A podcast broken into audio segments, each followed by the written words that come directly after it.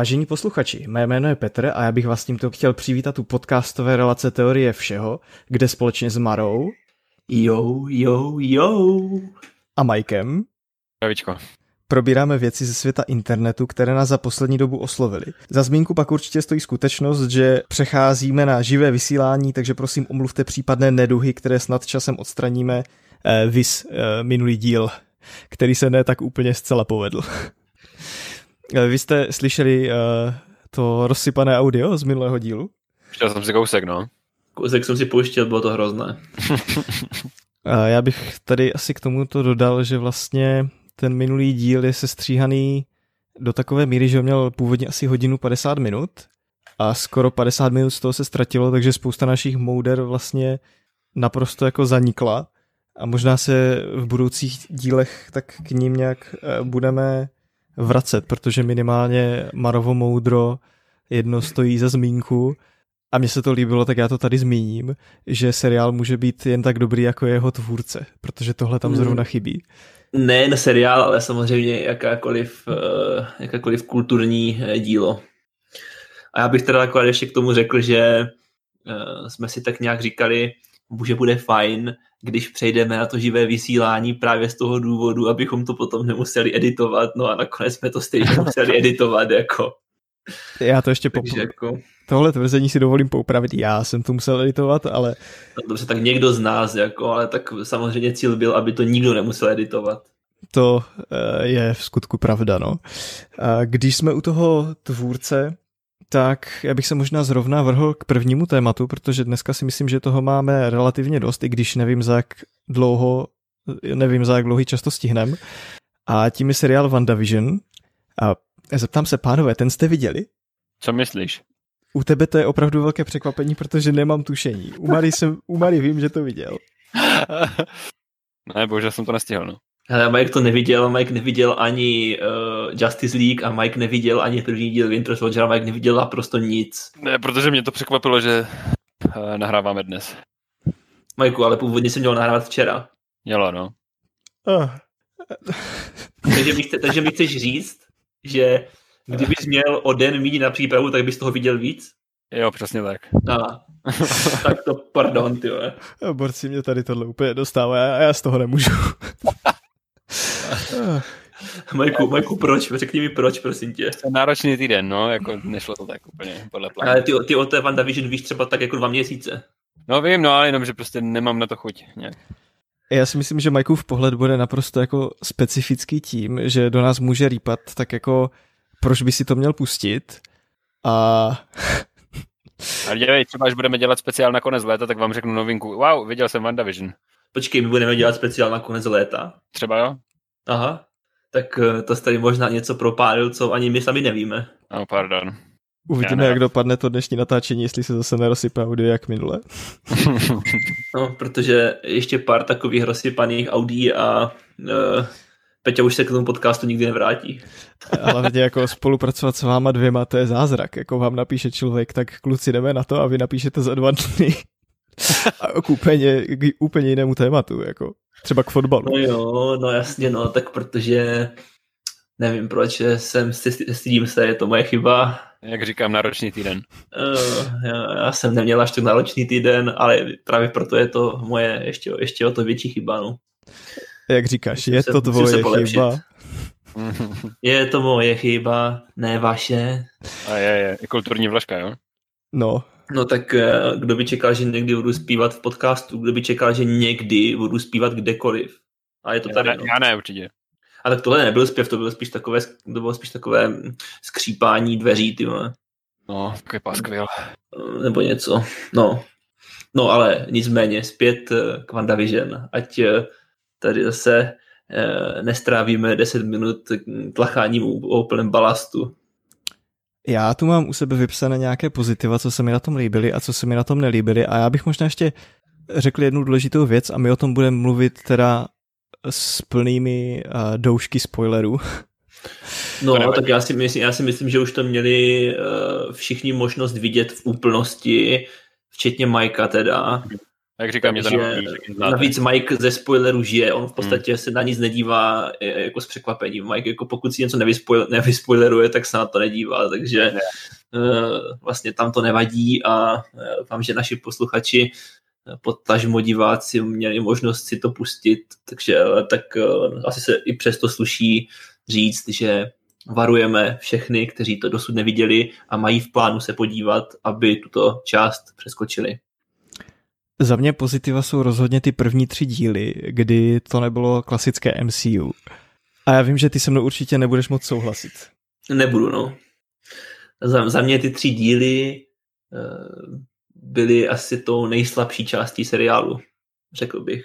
Což uh, není podle mě úplně dobrá vizitka ve chvíli, kdy uh, to bylo vlastně, uvolnili na, na úvod dvě nebo tři epizody, dostat dokonce tři, ne? Nebo jenom dvě? Dvě asi jenom. Uvonili dvě a novinářům tři. Jo, takhle, jo, tak proto to mám, proto to mám trošku spletené. No, mm, z mého pohledu to prostě, já nevím, vlastně jsem jako moc nepochopil, proč bych se na něco takového měl uh, dívat tři epizody v kuse, uh, aniž by se ten děj nějakým způsobem výrazně posouval. Ano, můžeme se bavit o tom, že jsem tam uh, se objevil nějaký střípek, střípek eh, nebo náznak toho, co bude následovat potom v pozdějších epizodách, ale víceméně se z opravdu tři díly, to znamená v součtu nějakých, já nevím, 90 minut, dejme tomu, díval opravdu na hm, pořád to stejné. A vlastně, vlastně bych řekl něco, co pro mě osobně bylo kulturně irrelevantní.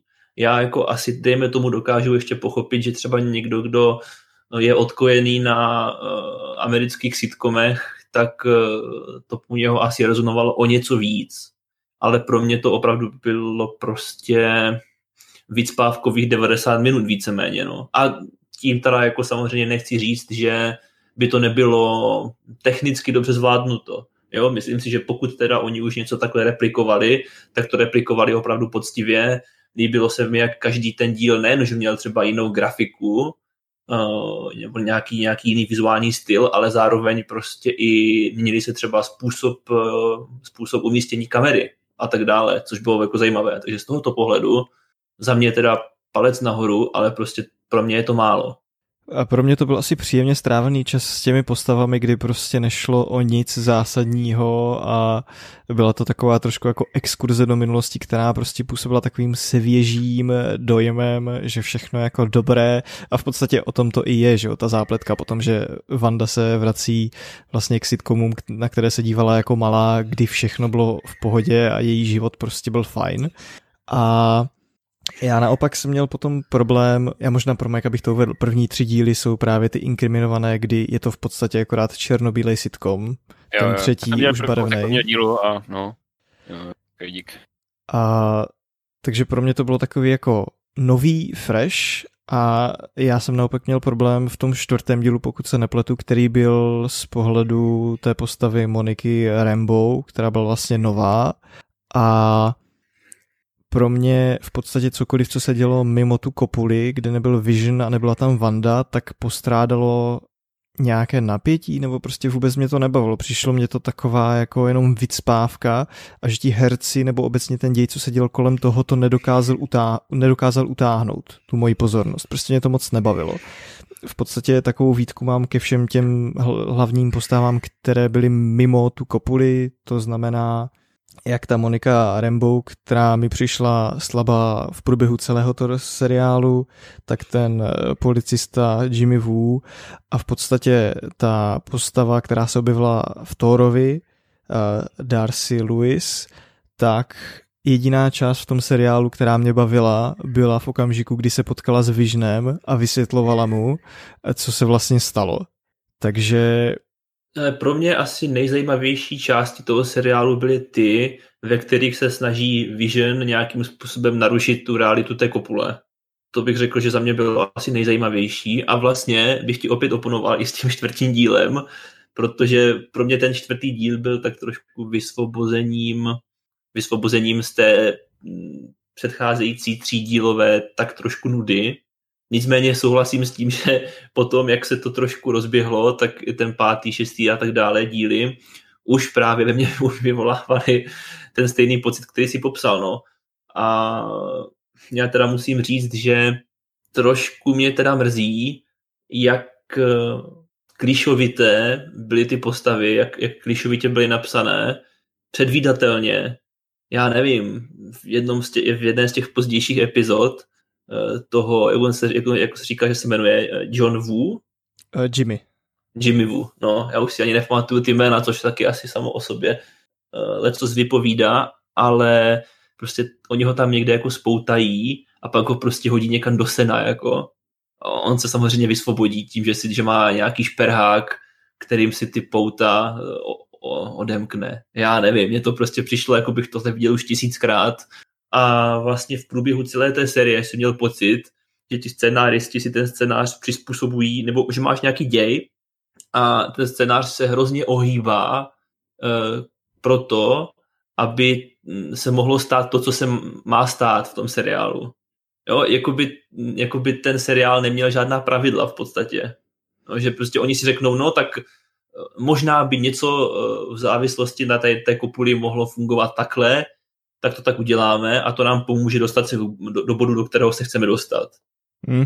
Já upřímně u některých těch scén jsem i jako tak jako lehce cringeoval, prostě jakým způsobem to bylo napsané. Mně to přišlo úplně hmm. tak jako i oproti MCU, které prostě neskrývá ten humor. Jsem tam je ten humor all over the place, ale tohle bylo, já jsem u toho fakt cringeoval, jak zejména prostě když interagovali ty tři postavy, ty vedlejší mimo tu kopuli, když interagovali spolu, tak ten dialog jako místy fakt jako za mě nebyl dobrý.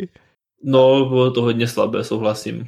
A třeba já si ještě vybavím jednu scénu, kdy zase ta Darcy Lewis v podstatě se snažila jako prohekovat nějakým firewallem a to bylo ano, no, ano. zase NCIS, kdy prostě obchází firewall a teďka jí tam vyskakují ty všemožný pop-up, pop-up okna a vůbec jako to nepřipomíná cokoliv jako co by bylo vzdáleně blízké realitě.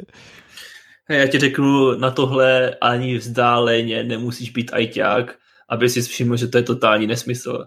Ano, tak dejme tomu, je to prostě, je to prostě odlehčený, odlehčený seriál, tak eh, to nemusíme třeba brát tak vážně, ale já nevím, prostě mě tady tyhle ty věci hrozně iritovaly v průběhu tak, celého toho seriálu. A takových věcí tam bylo víc, si myslím. Právě, právě.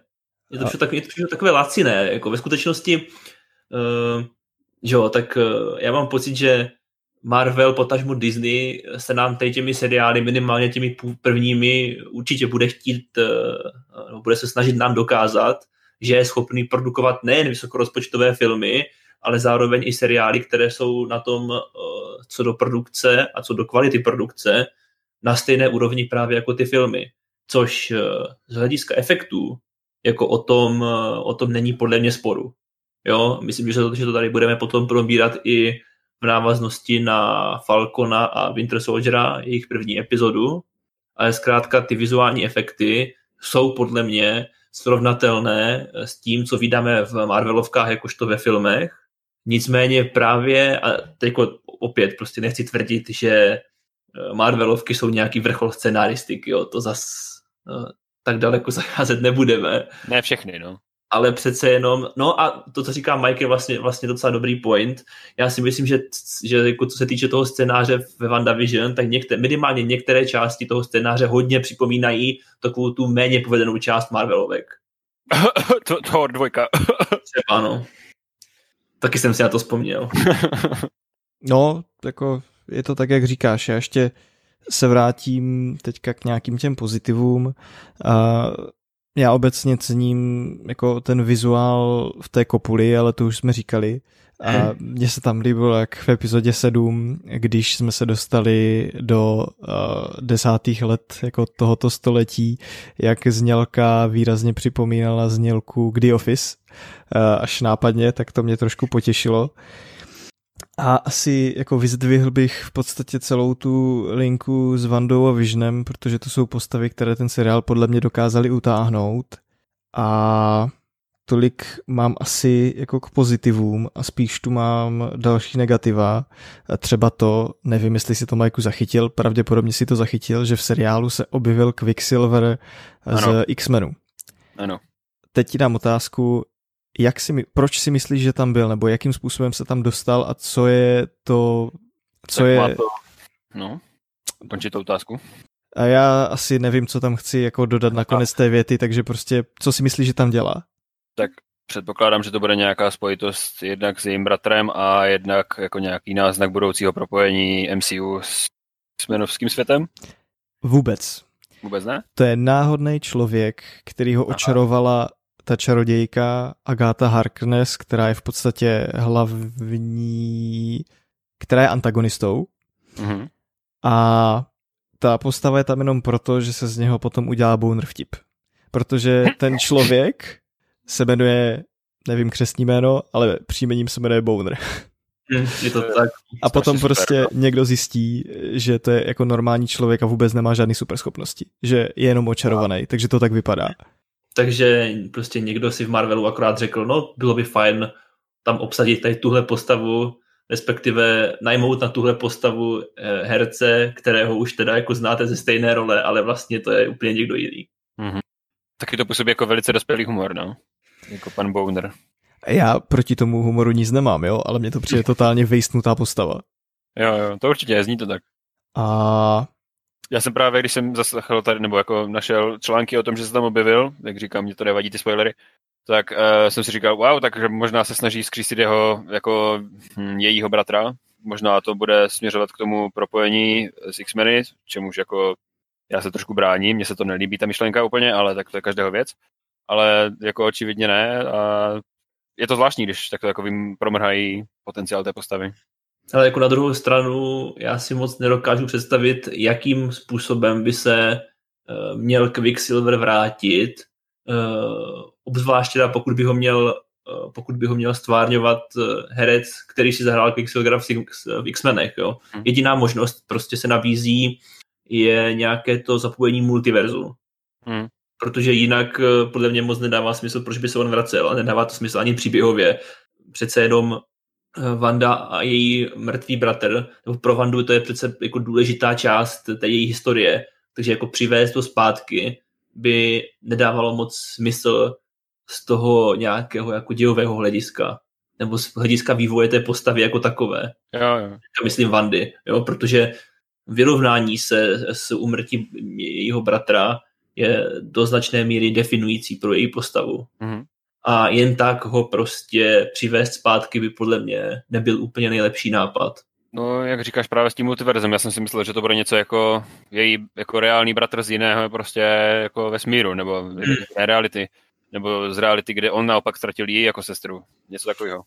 Ostatně, ostatně něčeho podobného se dočkáme v nadcházejícím Spider-Manovi, takže hmm. by vlastně nebylo úplně od věci, kdyby se to stalo, ale nakonec se ukázalo, že to teda je úplně jinak. No.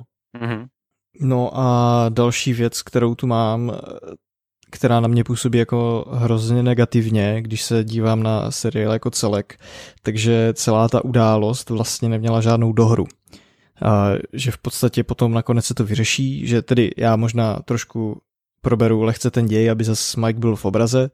A Vanda v podstatě truchlí, a je, odehrává se, celý ten příběh se odehrává několik týdnů po tom, co po událostech Endgame Vanda truchlí odejde na místo, kde měli s Visionem si postavit svůj dům a měli tam žít a najednou z ničeho nic začne řvát a je tak jako mocná, že se vlastně kolem ní stvoří taková kopule, která připomíná ten sitcom, jo? Že prostě všechno, co je v té kopuli, tak si přetvoří k obrazu svému a tak nějak jako funguje prostě tak, jak si to představuje, aby to bylo. Že prostě všechny lidi v té kopuli, kteří tam byli v tom městečku, ovládá jako loutky. A potom jako tak nějak, a přitom stvoří ještě Visiona, to je důležitá věc. Ten vision, co tam je, tak je prostě vytvořený z ničeho a je prostě akorát té kopuly. No, a by nakon... byla prostě nějakou bohyní toho světa té kopule a tam si tvoří, to chce. Jo. A nějak na to zapomene, nebo prostě, nebo si v tom žije, jakože to je její... Spíš to asi vytěsňuje, mi přijde, jo, to, jo, jo. to jako...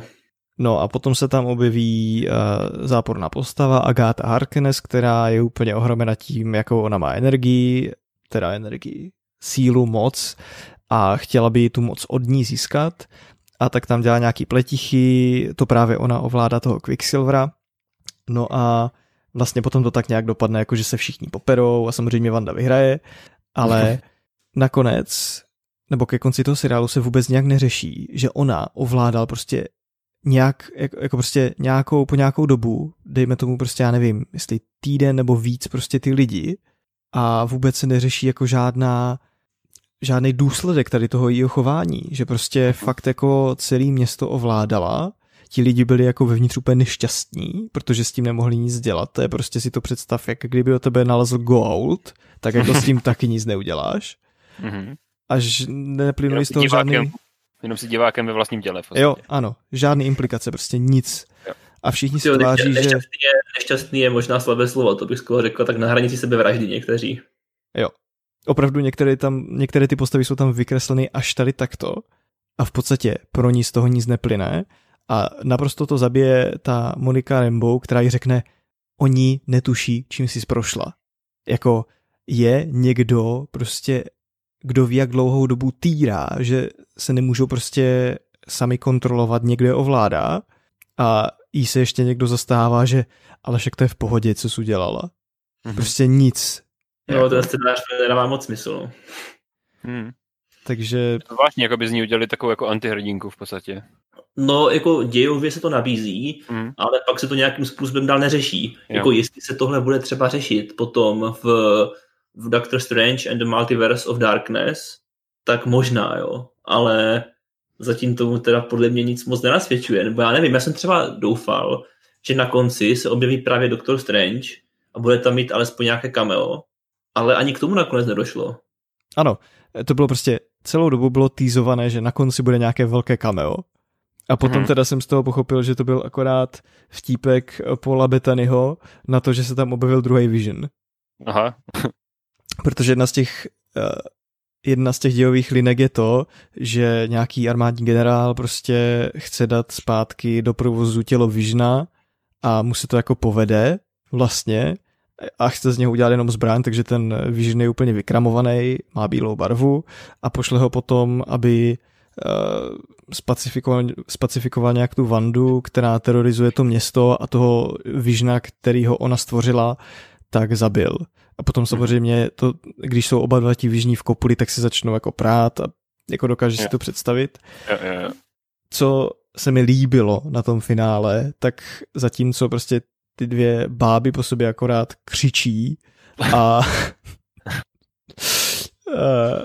tak eh, mně se hrozně líbí dialog těch dvou vižnů, kteří jako nejdřív se perou, jo, ale po, potom spolu vedou takovou filozofickou debatu a to mi přišlo jako tak jako na úrovni, tak eh, to vloženě bylo takovým stylem, jak kdyby vedle sebe postavil jako dva gentlemany, co se navzájem jako nenávidí a teďka jako filozoficky argumentují, proč ty by se měl vzdát a jako prostě jako yeah. nebojují spolu, jo.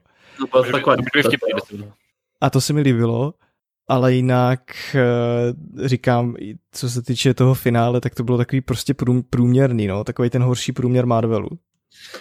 Já ještě vlastně, ještě, ještě se asi možná uh, hodí, hodí zmínit, že v tom seriálu jsou vlastně tři znepřátelené strany, dejme tomu. Jo, je tam, je tam ta Agatha Harkness, je tam uh, Scarlet Witch a potom je tam právě ten armádní generál nějaký. Je taky přijde, že oni tam mají spoustu různých nějakých uh, tajných organizací, tak tohle je nějaká organizace, která se jmenuje SWORD. Nebo, nebo SHIELD? Ne, SWORD, že jo? Jo, ale tak ono to bude myslím si, že o té organizaci ještě uslyšíme, protože to bude jo, takový jako shield, takové té vesmírné části toho Marvelu, Marvel Cinematic Universe, do které právě směřujeme. No, ale že nikdy není úplně jasné, nikdy není úplně jasné, jako co on teda tam vykonává za funkci, tak je to nějaký jako vysoko, vysoko postavený generál nebo velitel, nebo kdo to vlastně je, no prostě je to taková nějaká jako postava, která je tam nadřazená všem těm ostatním postavám a tam má samozřejmě nějaké svoje úmysly. A ten mi taky právě přišel, ten právě taky, taky přišlo jako hrozné kliše, že přesně tady ta postava, která by jako za normálních okolností měla být jako kladná, že jo, nebo jako prostě stojí na straně toho, toho sordu, té organizace, která jako nějakým způsobem zaštiťuje, dejme tomu, ty, ty třeba vesmírné akce, já nevím, americké vlády, nebo já nevím čeho prostě, tak je tam prostě opět záporáků vnitř té organizace, jako, což mi přišlo hrozně kliše a už měl pocit, že to vidím opravdu posté, tady tohle. Jo, to už jsme viděli taky pokolikáte, to máš pravdu. Můžu takový pastřeh, mou vstovku? Pojď na to. Uh, oni mají organizaci SHIELD, teď tam mají organizaci SWORD, já vím, kam tím směřují. Pokémon in MCU confirmed. Je to tak. Hm? Je to tak, jak ti říkám, tam bude Pikachu. A je mi jasný, že až potom se na to všechno podíváš. Jo, to teda. To jako pojedu jak nic. A za mě to by bylo k WandaVision, já už tu žádné další poznámky nemám, takže to by bylo asi ode mě všechno, no. Možná bychom to mohli na závěr nějak shrnout a říct naše finální hodnocení, potažmu doporučení. Tak já se toho možná ujmu jako první a za mě tedy velmi, velmi opatrné doporučení. Ale jsme to teda docela, docela striktně strhali tady v předcházejících minutách tak já pořád musím říct, že ty produkční kvality to má, má to taky jednoznačnou uh, návaznost a propojení uh, s komplexním světem MCU, takže ti fanoušci, kteří chtějí být v obraze, by to měli vidět. Ta stopáž taky není nějak děsivá, já si myslím, že každý díl, já jsem tady mluvil o půl hodince, ale ve skutečnosti některé ty díly mají třeba 25 minut jenom, takže to je vlastně poměrně stravitelné a i když tam teda uh, ty postavy možná nejsou úplně podle našich představ a možná bychom si přáli o něco lepší scénář, tak pořád si myslím, že je to taková mírně nadprůměrně odvedená práce a pokud se nemáte na co koukat, přijde mi, že teďka obecně na začátku toho roku uh, vlastně moc uh, novinek nevychází takže si myslím, že to určitě minimálně uh, stojí za zkoušku, jak už jsem říkal. Zas tak dlouhé to není. Já bych to asi zkráceně ohodnotil 6 z 10 za mě, což je vlastně lehce nad průměrem, ale myslím si, že to o tom rozhodně nevypovídá nic dobrého. A já si myslím, že do budoucna to chce zajistit kvalitnější jako scénáristy a v podstatě ten produkční tým zatím. I když teda, co se týče těch produkčních hodnot jako vizuálu, tak ten seriál určitě obstojí, ale co se týče scénáře, tak to pokulhává na jedné, možná na obou nohách. A co ty, Majku? Jak to hodnotíš ty? To určitě doporučil. To jsem chtěl slyšet. Mm-hmm. Ale tak na Majku teda aspoň řekni, co s tebou taky jiného máme dělat, že jo? Tak nám aspoň, aspoň nám řekni, jestli po tom, co jsi tady slyšel, máš chuť se na to podívat, nebo to třeba úplně vypustíš, nebo podle nálady. Vím spoustu věcí z toho teďka, aniž bych to viděl, že? Ale jako asi to bude důležité vidět eh, vzhledem k dalším událostem po fáze 4 MCU. Počkej, já se tě chci zeptat, eh, viděl jsi teďka vlastně Ant-Mana, nebo nějaký ten film, který ano, hrozně dlouho neviděl? Jo, já jsem dlouho neviděl Guardians of the Galaxy 2. To bylo dlouho a já jsem se na to díval před Endgamem, myslím. Ne, před uh, tím prvním, uh, Infinity War. OK. No. Jo, jo. Mike se na to díval v takovém uh, takové té jedné chvilce svého uh, hypeu. na Antmana jsem se podíval po té, co vyšlo Civil War. Jsem Antmana předtím taky neviděl, ale díval jsem se na to až potom, no. No a teď opustíme asi chvilku vesmír MCU a podíváme se... MCU? Já bych to možná spojil s tím uh, Winter Soldierem. Tak asi. to můžeme spojit a potom se pustíme do něčeho jiného. Tak jo, tak to spojíme. No. Tentokrát asi bez spoilerů bych to dal, přece jenom uh, je to úplně na začátku. A upřímně to mě zajímá mnohem víc. Já bych to ještě tak jako zhrnul, že vlastně WandaVision to vložně bylo se spoilery, protože jsme to viděli jako celé, a už to nějakou dobu je venku a tady je to náš jako velmi čerstvý pohled na to. Já si neuvědomuju, neuvědomuju si, že bychom někdy řekli na, názor na, jako, že by náš názor byl někdy publikovan tak čerstvě, protože i když jsme dělali tu první sérii podcastu, která byla jako offline, tak tam vždycky trvalo třeba týden, než se ten podcast zpracoval, takže tady je to hnedka druhý den. No je to co říct vzhledem k tomu, jaká zmelíná hovada po většinu času. Tohle no. já si vyprošuju, k tomuhle já se určitě nepřidávám. Ne, dobře, tak jako... K tomu já se nebudu vyjadřovat. Co se týče, co se týče natáčení podcastu samozřejmě. Ne, ne obecně v životě. To jsem tím vůbec říct nechtěl. I, kdy, I když u Majka to tak možná trošku platí, ale, ale to, to jsem opravdu říct nechtěl. Typicky prostě nejsme úplně, jak to říct, No a teď mi úplně vypadlo to slovo, že to stejně neřeknu, to je fuk. To je jedno, prostě pojďme hodnotit, pojďme hodnotit, protože já už si na to to nemá smysl. Může se to, může se to kalousek. No, to nevím, ale, to, ale, ale možná to může i kalousek, ale pojďme, pojďme se uh, radši podívat na Falcon and Winter Soldier, první epizodu. Tak co, Peťo, jak se ti to líbilo? Já musím říct, že tohle je daleko klasičtější MCU po všech stránkách, po všech stránkách, tedy oproti WandaVision. Z tohohle dýchá takový hodně ten stejný pocit, jako dejme tomu z, z filmu s Kapitánem Amerikou, ať už to je Winter Soldier nebo Civil War, je to hodně podobné tady tomuto stylu, což za mě se mi to líbí a jsem zvědavý i na to, jak se to bude vyvíjet dál. Myslím si, že hnedka v té první epizodě nám teda ten seriál ukázal, že co se týče budgetu na akční scény, tak rozhodně šetřit nebudou. Nebudou, no. Já si, já si myslím, že uh, to půjde akorát nahoru, ty rozpočty, no. Nicméně, abychom to aspoň trošku uvedli, tak uh, Falcon a Winter Soldier je seriál, který se odehrává eh, několik měsíců po uh, skončení Endgame, to znamená chronologicky až po WandaVision, což je vlastně zajímavé vzhledem k tomu, že v původních plánech Marvelu bylo uvést tento seriál ještě před WandaVision. Ale nakonec pravděpodobně asi jsou, jako v návaznosti na COVID uh, došlo teď k tomuhle přesunu a teďka to vlastně vychází hezky chronologicky.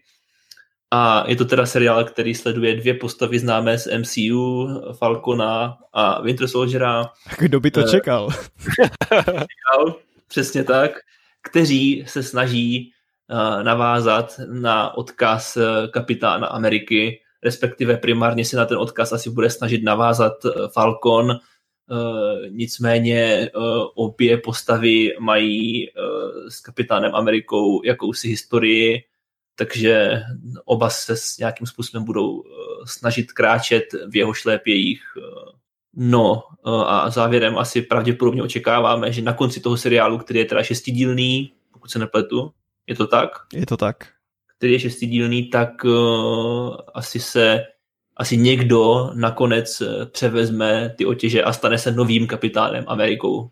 Všichni tak nějak očekáváme, že by to teda měl být ten Falcon, to se nicméně uvidí až v následujících epizodách. No a eh, pokud bych měl přikro, přikročit k nějakému hodnocení z mé strany, tak eh, já jsem se tak jako hezky nostalgicky vrátil právě k těm předchozím kapitánům a podobným filmům, které právě eh, následují takovou tu klasickou Marvelovskou strukturu a vlastně jsem si připadal tak nějak jako doma, že jsem byl tak jako hezky eh, v útulném, důvěrně známém prostředí. To je skoro jako by byl nějaký boomer, tyjo. teď si připadal jako boomer talk shit, ale prostě uh, no, měl jsem z toho takový pocit, takový, jako, takový pocit jako návratu do důvěrně, nebo na, na důvěrně známá místa, což teda z mého pohledu Eh, bylo pozitivní a vlastně ten seriál sleduje dvě hodně sympatické postavy z mého pohledu. Eh, snaží se je i v průběhu té první epizody nějak eh, psychologicky trošku rozvést, trošku nám jako divákům rozšířit obzory, což vnímám samozřejmě pozitivně. Jako v tom díle se toho zase tolik zásadního nestane, řekněme, nebo respektive je podle mě předčasné eh, to nějakým způsobem komplexně hodnotit. Eh, pro mě to fakt opravdu byl primárně takový příjemný návrat eh, k tomu důvěrně známému a vlastně jsem si to užil, byť to třeba taky nebyl asi úplně nejlepší pilotní díl na světě. Já s tebou budu souhlasit v podstatě se ve všem, co jsi řekl. Myslím si, že tady se naše názory nebudou tolik lišit jako v případě WandaVision. A já si myslím, že ještě vhodné naťuknout bez nějakých větších spoilerů, že v podstatě oba ti hrdinové se nějak vyrovnávají s minulostí. Tak, tak. Falcon se v podstatě snaží zachránit rodinný biznis zjednodušeně a řeší zajímavou otázku, jak vlastně jako superhrdina si vydělat. což na jednu stranu může působit jako, že to je dobrá pointa, na druhou stranu, když se nad tím člověk zamyslí tak nějak jako racionálně a z pohledu dnešní doby, což si myslím, že velmi dobře dělá seriál The Boys, tak si myslím, že takový hrdina jako Falcon, co se týče merchandisingu, tak jako by v žádném případě jako neměl finanční problémy. No je to tak, no jako pořád, pořád je prostě potřeba si uvědomit, že to je Marvelovka a Marvelovky nelze prostě brát nějak extra vážně, no. Je to, je to pořád přece jenom taková uh, velmi odlehčená popcornová zábava. Asi tak, no. Rozhodně tady za tímhle není nějaká hlubiná propast, asi tak. A zároveň si myslím, že ta druhá linka toho Winter Soldiera, který se zase vyrovnává s tím, co v minulosti dělal, to znamená, že se nějak snaží uh, přispět dobrem jako do tohoto světa a odčinit to, co dělal jako různým postavám, tak to taky vypadá zajímavě. Já jsem zvědavý, kam to povede. Samozřejmě eh, v té, v té minisérii eh, nás ještě čeká spousta postav, které tam dostanou eh, nějaký prostor a na něž v té první epizodě vlastně vůbec nedošlo, ať už je to, jak on se jmenuje, Zimo? Je to tak. Jo, Baron Zimo. Baron Zimo, tak ten tam určitě bude mít poměrně důležitou roli. Eh, bude tam mít důležitou roli eh, vnučka eh, agentky Carterové, nebo je to její je to vnučka, pravda? To je její neteř, se mi zdá. Neteř, ano, no, pardon, vidíš, je to prostě nějaká taková rodina s, s agentkou Carterovou. Takže ta tam určitě bude mít nějakou roli a pravděpodobně se tam myhnou i někteří další členové Avengers. Mike Vie. No, a za mě tohle by asi úplně stačilo. Já k tomu nemám jo. moc co říct, pokud se opravdu budeme bavit ve spoiler free zóně a já si myslím, že tam ani těch spoilerů moc jako není. Tak je to pilot, tak tam jako maximálně vyzradíš nějaký jako čím to začne ten děj, že? Ale to mi dělat nebude, Majku, protože chceme, aby ses na to podíval. Na to, to my dělat nebudeme a ještě bych tu možná na závěr dodal jen to, že se mi vlastně líbí ta 45-minutová stopáž, to znamená, je to délka takového klasického seriálového dílu a asi mi to vyhovuje víc než ty 25-minutové epizody u WandaVision a vlastně se těším na to, co přijde příští týden v pátek. Jo. Tak a teď se posuneme k dalšímu tématu. Chcete to techničtější téma, nebo si dáme recenzi uh, filmu desetiletí? Já bych možná uh, přikročil k tématu techničtějšímu a recenzi na film Dekády bych nechal až na plný závěr. Dobře, tak se podíváme na téma techničtější a to je pokrok v umělé inteligenci, což je téma, které jsem měl na starosti já. A mám tu k tomu několik poznámek, které jsou možná zajímavé zmínit. Já se přiznám, že já už jsem měl loni opět v poznámkách, když jsem se připravoval na další díly podcastu, tak uh, jsem měl různé poznámky týkající se umělé inteligence, některé už nejsou relevantní, ale jedna věc, která mi přišla zajímavá, a to i pro diváky, tak je, že každý si může vyzkoušet, natrénovat takovou svoji malou eh, umělou inteligenci a to na stránce Teachable Machine, tu jsem vám já nezdílel, ale měl jsem to tam právě loni a já vám tak jako v rychlosti vysvětlím, co si tam člověk může zkusit. A je to na trénování jednoduché neuronové sítě, ale je to od Google a je to opravdu takovou formou, že by to třeba mohli si vyzkoušet i děti na základce, tak aby pochopili vlastně tomu základnímu procesu, jakým způsobem se to dělá. Protože člověk si tam může zkusit eh, vytvořit klasifikátor, což nějakým způsobem rozpoznává jednotlivé kategorie, které si člověk určitým způsobem definuje a ty klasifikátory tam může vytvořit tři různé. Jeden pro klasifikaci obrázků, což jsem si zkoušel, abych věděl, jak moc dobře to funguje a hlavně, jestli opravdu to má smysl tady zmiňovat. Ale pokud vás to zajímá, tak eh, třeba skvěle to funguje na kategorizaci zeleniny. Zkoušel jsem tam dávat obrázek květáku a brokolice a ty to rozpoznalo naprosto perfektně. Funguje to vlastně tak, že si tam vytvoříte několik tříd neboli kategorií a do té každé kategorie nahrajete pár obrázků toho, co chcete rozpoznávat a potom v podstatě dáte, ať se ta neuronová síť natrénuje a potom tam můžete dávat nějaký další obrazek, který to má rozpoznat, anebo můžete zapnout kameru a na tu kameru právě můžete ukazovat brokolici anebo květák. Po případě cokoliv dalšího, co máte doma, chtěli byste to zkusit rozpoznat a je to fakt opravdu primitivní a funguje to celkem dobře, takže pokud si chcete tady takovou tu věc ošahat, tak to je skvělá věc, která se jmenuje Teachable Machine od Google a kromě klasifikace obrázku to teda zvládá ještě klasifikací post člověka. To znamená, že dejme tomu, když byste cvičili nějakou, já nevím, jogu nebo něco takového, tak vám to může rozpoznávat různé pozice, ale je to opravdu spíš tak, aby si s tím člověk trošku pohrál a pochopil vlastně, co je zatím. A potom je tam klasifikace zvuků, což se dá použít třeba na klasifikaci tlesknutí, rozeznání od eh, lusknutí prsty, což je tam jako jejich modelový příklad, ale každopádně je to zajímavé. Ale proč se o tomhle bavíme, jsou různé články, které vyšly v poslední době a ty tu mám tři a začnu tím, že se na TikToku objevil deepfakeový Tom Cruise. Vy jste ho viděli oba dva, co si o něm myslíte? Majku, tak nám něco řekni taky. uh, tak ten deepfake byl velmi realistický. To je to, co k němu mám co říct. No. Majku, ty jsi, ty jsi plnohodnotný člen našeho podcastového týmu prostě. No, bohužel. Děkujeme, děkujeme za názor, tady máte klíčenku. Jo, díky, na Ještě koblížek. Ale prostě pro mě asi bylo jako nejzásadnější, že když se na takové video díváš třeba na telefonu někde ve vlaku nebo v autobuse v hromadné dopravě, tak podle mě jako nemáš, nemáš moc šanci poznat, že to je deepfake. Jo, to je prostě problém.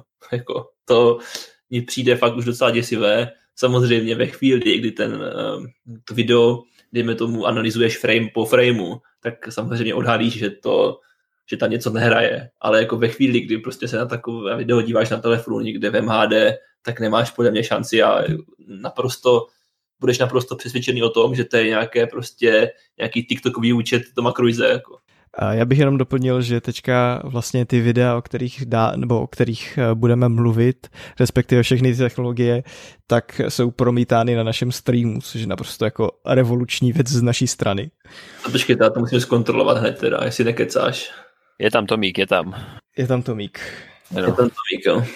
A já musím teda říct, že tohle je opravdu zdařilý deepfake, protože já jsem viděl deepfakeu spoustu a tohle je opravdu propracované a těch eh, vad v tom obraze je naprosto minimum a on na tom TikTokovém účtu má právě tohle jedno z těch videí, které je zajímavé tím, že si třeba jako natahuje svetr přes hlavu. A ani když si ten svetr přetahuje přes tu hlavu, tak v tom obraze nejsou vidět nějaké jako velké chyby, což právě jako eh, při tvorbě eh, jsou zranitelné ty algoritmy, které to vytváří právě na to, když se obličej zakryje třeba rukou nebo kusem něčeho dalšího, tak se většinou ten obličej zdeformuje. Co já tak vím, tak eh, nej, tak řekl bych nejvítelnější to bylo na tom videu, ve kterém si Tom Cruise nasazuje brýle, nebo v úvozovkách Tom Cruise nasazuje brýle. Hmm. Tak jako během toho pohybu se to tam, to, tam, trošku právě problikávalo, tak tam to bylo samozřejmě potom viditelné, že se o, nejedná o skutečného Toma Cruise, ale opět, jako kdyby se na tohle díval někde, někde prostě na mobilu, tak to nemáš šanci postřehnout podle mě, pokud se na to vyloženě nesoustředíš. To ne. Uh, já můžu jenom doporučit teda uh, TikTokový účet uh, Deep Tom Cruise, protože to jsou videa teda opravdu na vyso- vysoké úrovni. Všechny, co tam jsou. Další z těch technologií nebo další z těch zajímavých věcí, které se točí kolem umělé inteligence v poslední době, tak jsem zachytil, že společnost One Hour, já se k tomu potom dostanu později, protože já mám ještě ukázky různých jako technologií z oblasti umělé inteligence, které, ze kterých se právě dá tady ten projekt One Hour poskládat tak One Hour dělá to, že bude možné si od nich koupit modely lidí, kteří v podstatě budou číst text a ti lidi budou vypadat jako skuteční lidi. A já si myslím, že taková ta budoucnost, kdy zprávy bude číst eh, člověk, který vlastně člověk vůbec není, tak je na spadnutí, protože tohle je tak jako relativně revoluční technologie, kde bych řekl, že there is no going back. Hele, nemyslíš si, že to je, že by to byla trošku škoda, kdyby k tomu došlo, protože uh, taková ta jako spontánnost uh, uh, nás lidí, kteří nejsme uh, na programování k bezchybnosti, je vlastně nasledování těchto pořadů, nechci říct to nejzajímavější, ale je to podstatná část, kterou možná na první pohled nevnímáme, ale stačí, když si vezmeš, kolik eh, různých jako humorných eh, přeřeků a výbuchů smíchu se během třeba toho spravodajství stane a pak z toho máš naprosto parádní střihy a nevím, jestli o tyhle věci chci přijít. Jako. Hmm. Otázka je, co když se to už děje? Hm? Hmm. A jednou jsme to zatím nepo, nepoznali, ne, nepoznali a čekáme na to, až se to provalí a bude to velká afera. Jakože, jakože Lucka Boregiová je prostě fake, jo? No, třeba. Já si nedokážu Někde představit. užívá na Seychelách prostě a tam je AI místo ní. Já si nedokážu představit, že kdyby takové AI bylo, tak by řeklo takový nesmysl jako 30 případů Majora Bumbála. tak to nebyla Lucka, ta Borhiová, to byl někdo z ČT, ne? Ne, to byl někdo CNN z, Prima News. Jo, CNN, no, sorry. Vidíš, a jako o to bys nás chtěl připravit prostě. No, právě. 30 případů Majora Bumbála, to já nevím teda. Já bych nutně ani nechtěl, já si jenom říkám, že je možné, že to potom jako v budoucnosti k tomu bude směřovat. No otázka je, jestli, no, to je možná otázka na trošku jiný díl našeho podcastu. Já si myslím, že takový díl bychom taky někdy měli v budoucnu udělat, ve kterém bychom se věnovali, řekněme, nějaké takové etické a legislativní stránce této věci, což ale bude vyžadovat z naší strany mnohem, mnohem pečlivější přípravu, kterou na tento díl zdaleka, zdaleka nemáme. Já tě proplesknu něčím, zatímco já jsem tu přípravu dělal, tak ty jsi žádnou přípravu neměl. Ale to je způsobené tím, že tohle bylo téma, které bylo zejména v mé péči. Takže... No ne, tak já jsem to samozřejmě myslel kolektivně. Jako. Ano.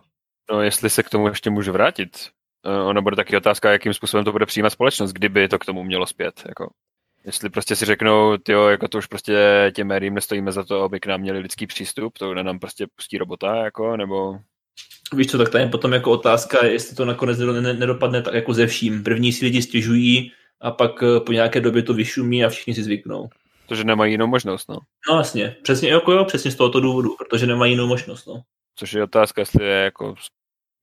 Ale zase takhle na druhou stranu, představ si, že ty můžeš jednoho člověka využít na moderování čehokoliv a to ve všech jazycích.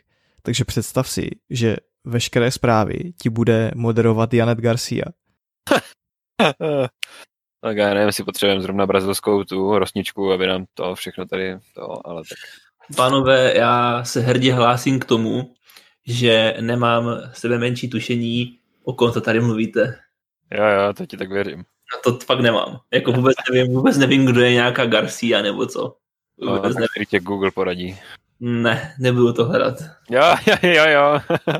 Nebudu to hledat, ale Peťa by třeba mohl dát do podcastu nějakou fotku. No, právě, ale nebudu to hledat. Já... Tak samozřejmě pro naše diváky, že jsem to... Jo, jo, jo. Já si myslím, že diváci si uh, můžou najít sami. A Řekněme, pokud... že je to prostě velmi uh, atraktivní brazilská hlasatelská počasí. Ano. Ale a samozřejmě... Je velmi známá, je velmi známá díky svému Instagramu a tak. Nikdy jsem o ní neslyšel. Přísahám, Přísahám, hmm. že jsem o ní nikdy neslyšel prostě. Možná kdybych viděl nějakou fotku, tak, hm, tak asi jsem ji třeba viděl, ale jako podle jména, nebo ani podle té profese, jako fakt prostě neznám nikoho, kdo by byl atraktivní a uh, Brazílii uh, uváděl předpověď počasí. Ona je taky modelka, bych řekl asi, ale... Já, no. já teda zpětně... Se... že prostě počasí má velkou sledovanost v Brazílii. Můžeme prostě znát všechno, no. Je to, tak to je prostě. Já nevím, jestli není z Mexika, to za prvé. Oh, že bych tady mystifikoval, mystifikoval pardon, pardon. A za druhé jsem rád, že aspoň uh, Mike jako ví, o koho se jedná, protože potom by tady ten můj vtip vyšuměl do prázdna. Mike samozřejmě uh, celý podcast uh, dosavadní, je, nebo celý průběh podcastu je takový jako jsme nepřipravený, no. Který moc se nevyjadřuje, ale ve chvíli, kdy došla řeč na, na rosničku z Brazílie nebo... Pardon, Peťa, máš pravdu, je z Mexika. Omlouvám se za mystifikaci. Ale už ty její fotky zavři. Já se pouze zadal její jméno a četl jsem si data. Hele, on to ani nemusel otevřít, on to má svou v záložce prostě. Naštěstí na tom streamu není moje plocha a tak, takže dobrý. No, to jsme rádi. a, no, takže tolik uh, ke společnosti One Hour, nebo Hour One. A třetí z těch technologií, která se objevila v poslední době, a to řekl bych, že je zase taková jako sociální, já jsem chtěl říct vlna, ale to vůbec není pravda. Takový soci... prostě, že to má boom. Sociální boom. tak je aplikace Vombo. A určitě jste viděli nějaké obrázky z aplikace Vombo. Uh, pravděpodobně. Píš Vombo Combo. Já si schválně vygoogluju Vombo, jaké to má logo. Má to no, takové ano. duhové logo, já už jsem zase dal na stream ano. fotku, která je zpracovaná právě tady tou aplikací a co to dělá, takže to vezme nějaký obrázek, který je prostě stabilní a přidá to do něho movement hlavy a v podstatě hlava se pohybuje do nějaké písničky. A to se zase autoři aplikace měli do čeho trefit. Mě hlavně jako baví takové ty nepovedené, kdy třeba někdo ve skutečnosti má dvě brady a ten algoritmus detekuje, že ústa jsou mezi těmi dvěma bradami. A tak se to snaží. Já tě musím, já tě musím uh, opravit dvěma bradama. já jsem chtěl něco říct, ale mohli by nás za to zavřít, možná za hrobení hlavy státu, tak radši nebudu říkat nic. Tak uh, na tom obrázku je... ne, já jsem, no to je jedno vzhledem k těm bradám. Ty. Ale tohle je takový jako, jako automatický TikTok, není? Nebo TikTok, nebo já nevím, jak se to čte vlastně. Jak to čte? Ví to někdo? Já si myslím, že to je normálně TikTok. No, tak je to takový auto TikTok prostě. Tam taky všichni jako tak tresají na písničky, ne? no, asi jo, asi máš trošku pravdu. Jako tohle je zajímavý tím, že můžeš roztrsat opravdu každého. Každou fotku. Já jsem to zkoušel i na vás, ale u vás se právě ukázaly nějaké ty artefakty, takže jsem vám to potom neposílal do naší podcastové skupiny. My jsme, my jsme jedineční, nás nejde napodobit. Fakt. To jo, no. I když s Mikem mám pár gifů, které ani nepotřebovali umělou inteligenci pro pobavení. Já si myslím, že pár je slabé slovo. No, takže asi tak. Eh, ale tohle je opravdu tak jako spíš pro pobavení a já si myslím, že eh, ta aplikace je fajn. Jako úplně stejně jako aplikace, která se jmenuje uh, Face Reface, kde zase můžete vkládat jako do gifů své obličeje. To mi přijde taky fajn a s tou už jsem pár jako vtipných gifů udělal a když pominu to, že ukládáme teda jako citlivé fotky někam na servery bůh kam, to jsem chtěl právě říct, jestli to není ten podobný případ jako eh, s aplikací, no a teď mi pomožte, hm, jak se ta aplikace jmenovala? FaceApp? No, já nevím, jestli to byla zrovna ta ruská, ale nějaká tady ta aplikace to ukládala na servery v Rusku, i když teda se tvářili jako, že to je v pořádku, no. Uh, těžko říct, no. Ale já si myslím, že většina populace se k tomu takhle kriticky nestaví, takže... Ne, no, ne. Jestli můžu ještě k tomu Wombo zpátky. Pojď. Uh, to není úplně novinka, nebo je to novinka? Protože já mám pocit, že jsem někdy loni, a je dost možné, že už to bylo někdy třeba v létě, viděl právě jako vtipné video, kde byla takto jako fotka Adolfa Hitlera a Josefa Stalina, jak zpívají Time of My Life z hříšného tance. Já si myslím, že ten algoritmus samotný... To mě poměrně jako dostalo, málem jsem se válel smíchy na zemi. Eh, je fajn, že máš eh, jako legraci zrovna tady těch dvou lidí. Uh, ono to funguje tak, že ten algoritmus je nějakou dobu venku a v podstatě pokud máš znalosti na to si to naprogramovat, tak si mm-hmm. to můžeš naprogramovat. Takže v podstatě to, co udělali teďka tvůrci Vomba je akorát, že si přečetli nějaký paper, nějaký vědecký článek a naprogramovali si ten algoritmus podle toho článku. Takže ten algoritmus může být venku, dejme tomu třeba od eh, ledna minulého roku, a někdo si to doma nabastlil a zpracoval tady Hitlera, eh, zpracoval tím Hitlera a Stalina a potom to leží v šuplíku a teďka vlastně tím, že to udělalo Vombo, z toho udělalo apku, tak tady těch videí dal, daleko víc. Ale v podstatě, pokud máš znalosti na to, tak si to můžeš udělat doma. Jo, ok, ok. Máte ještě něco k Vombo, nebo se posuneme dále? Pojďme dál. Pojďme dál. Já tu potom mám ukázku pěti nějakých zajímavých eh, technologií právě opět z oblasti umělé inteligence. Já se vás potom zeptám, která z nich vás tak nějak jako zaujala nejvíc.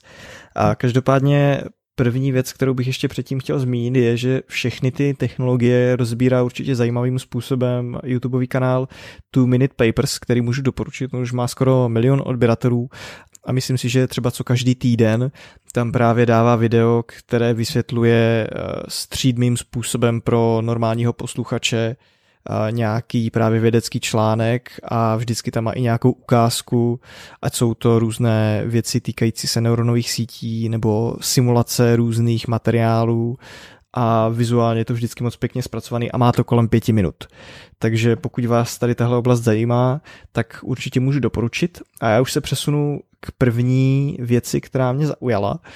A vlastně s tím asi pravděpodobně pracuje i ten startup Hour One, který napodobuje ty lidi a v podstatě jim můžete do úst vložit cokoliv. A to je klonování hlasu. Překvapilo vás to, že technologie je tak daleko, že vám stačí pár vteřin hlasu a můžete takhle jako syntetizovat vlastně váš hlas a můžete si vložit do úst cokoliv, co chcete jen pomocí psaného textu? Jak kvalitně to dokáže jakoby zpracovat uh, za jako v podstatě z nějakého malého jako inputu nebo krátkého inputu, jo. Řekneš nějaký krátký text a ten jakoby mm, ten program to dokáže prostě velmi dobře, jakoby, mm, jak, to, jak to říct, mm, no použít ten tvůj hlas a dokreslit to, to co třeba tam neřekl za hlásky a tak. A ptáš se, jak dobře? No. Uh, no, to já ti na to... mě překvapilo, jak dobře to dokáže udělat. A, ah, OK, já jsem rozuměl, že se ptáš, jak dobře. Že mě to překvapilo, jakože to znělo velmi, velmi kvalitně, ten, ten hlas. Jo, já si myslím, že tady ta technologie eh, se posouvá mílovými kroky a opravdu dejme tomu za pár let. Já jsem nad tím přemýšlel teďka nedávno, protože jsme se s přítelkyní dívali na seriál Přátelé a tam je právě v jedné sérii eh, půlku série dabuje jiný dabér a že vlastně tady ta technologie není vůbec daleko od toho, aby ty byl schopný si v podstatě těch deset dílů předabovat, protože máš hrozně moc toho záznamu toho primárního dabéra, té postavy mm. a to je v podstatě všechno, co potřebuješ a potom se teda dostanu ještě k další té technologii, o které chci mluvit, která je taky potřebná tady pro tohle a ty v podstatě si takhle můžeš předabovat seriál. Jakým hlasem chceš? To je cool. Maro? Ano, ano. já, jsem, já nad tím pořád tak nějak jako přemýšlím, no. Jsem z toho takový jsem z toho takový trošku rozladěný, no, protože Eh, to samozřejmě potom znamená, nebo jako můžeme se samozřejmě bavit tady o, o, o tom prostě, do jaké míry, do jaké míry ten, ten hlas potom půjde předabovat nebo replikovat, protože já třeba, když jsem si pouštěl to video ukázku, kterou znám posílal, tak eh, musím na druhou stranu uznat, že ačkoliv to bylo velmi, velmi, jak to říct, velmi jako kvalitně odvedená práce, tak eh, přesto jsem tam ten rozdíl mezi skutečným hlasem a potom tím eh, hlasem, který vytvořila umělá inteligence, poznal. A poznal jsem ho tam poměrně, bych řekl, i jako tak nějak jako jednoznačně, no. Jako oproti tomu Cruiseovi, kterého bych jako pravděpodobně, jak jsem říkal, někde na telefonu v MHD nepoznal, tak tady prostě, jak jsem si to pouštěl na sluchátkách, tak eh, pro mě nebyl až takový problém poznat, že teda se ty dva hlasy od sebe trošku liší, ale samozřejmě na druhou stranu v přímém porovnání. Jo? Takže ve chvíli, kdybych uh, slyšel, dejme tomu, kdo, kdo, kdo raboval v češtině teorii velkého třesku původně, no to je jedno, ale prostě jako kdybych uh, neměl před sebou příklad toho původního, uh, původního hlasu a teďka mi někdo pustil ten uh, nově dodabovaný díl, tak bych asi jako nedokázal poznat, jestli je to teda opravdu ten původní herec, nebo jestli je to umělá inteligence. To má je na druhou stranu pravda. No.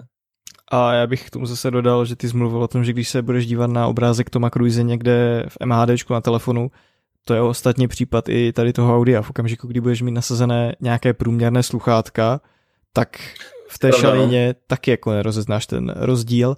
A já bych jenom doplnil to, že prostě ta technologie se opravdu vyvíjí mílovými kroky a prostě když tomu dáš pět let, tak to bude úplně někde jinde, no.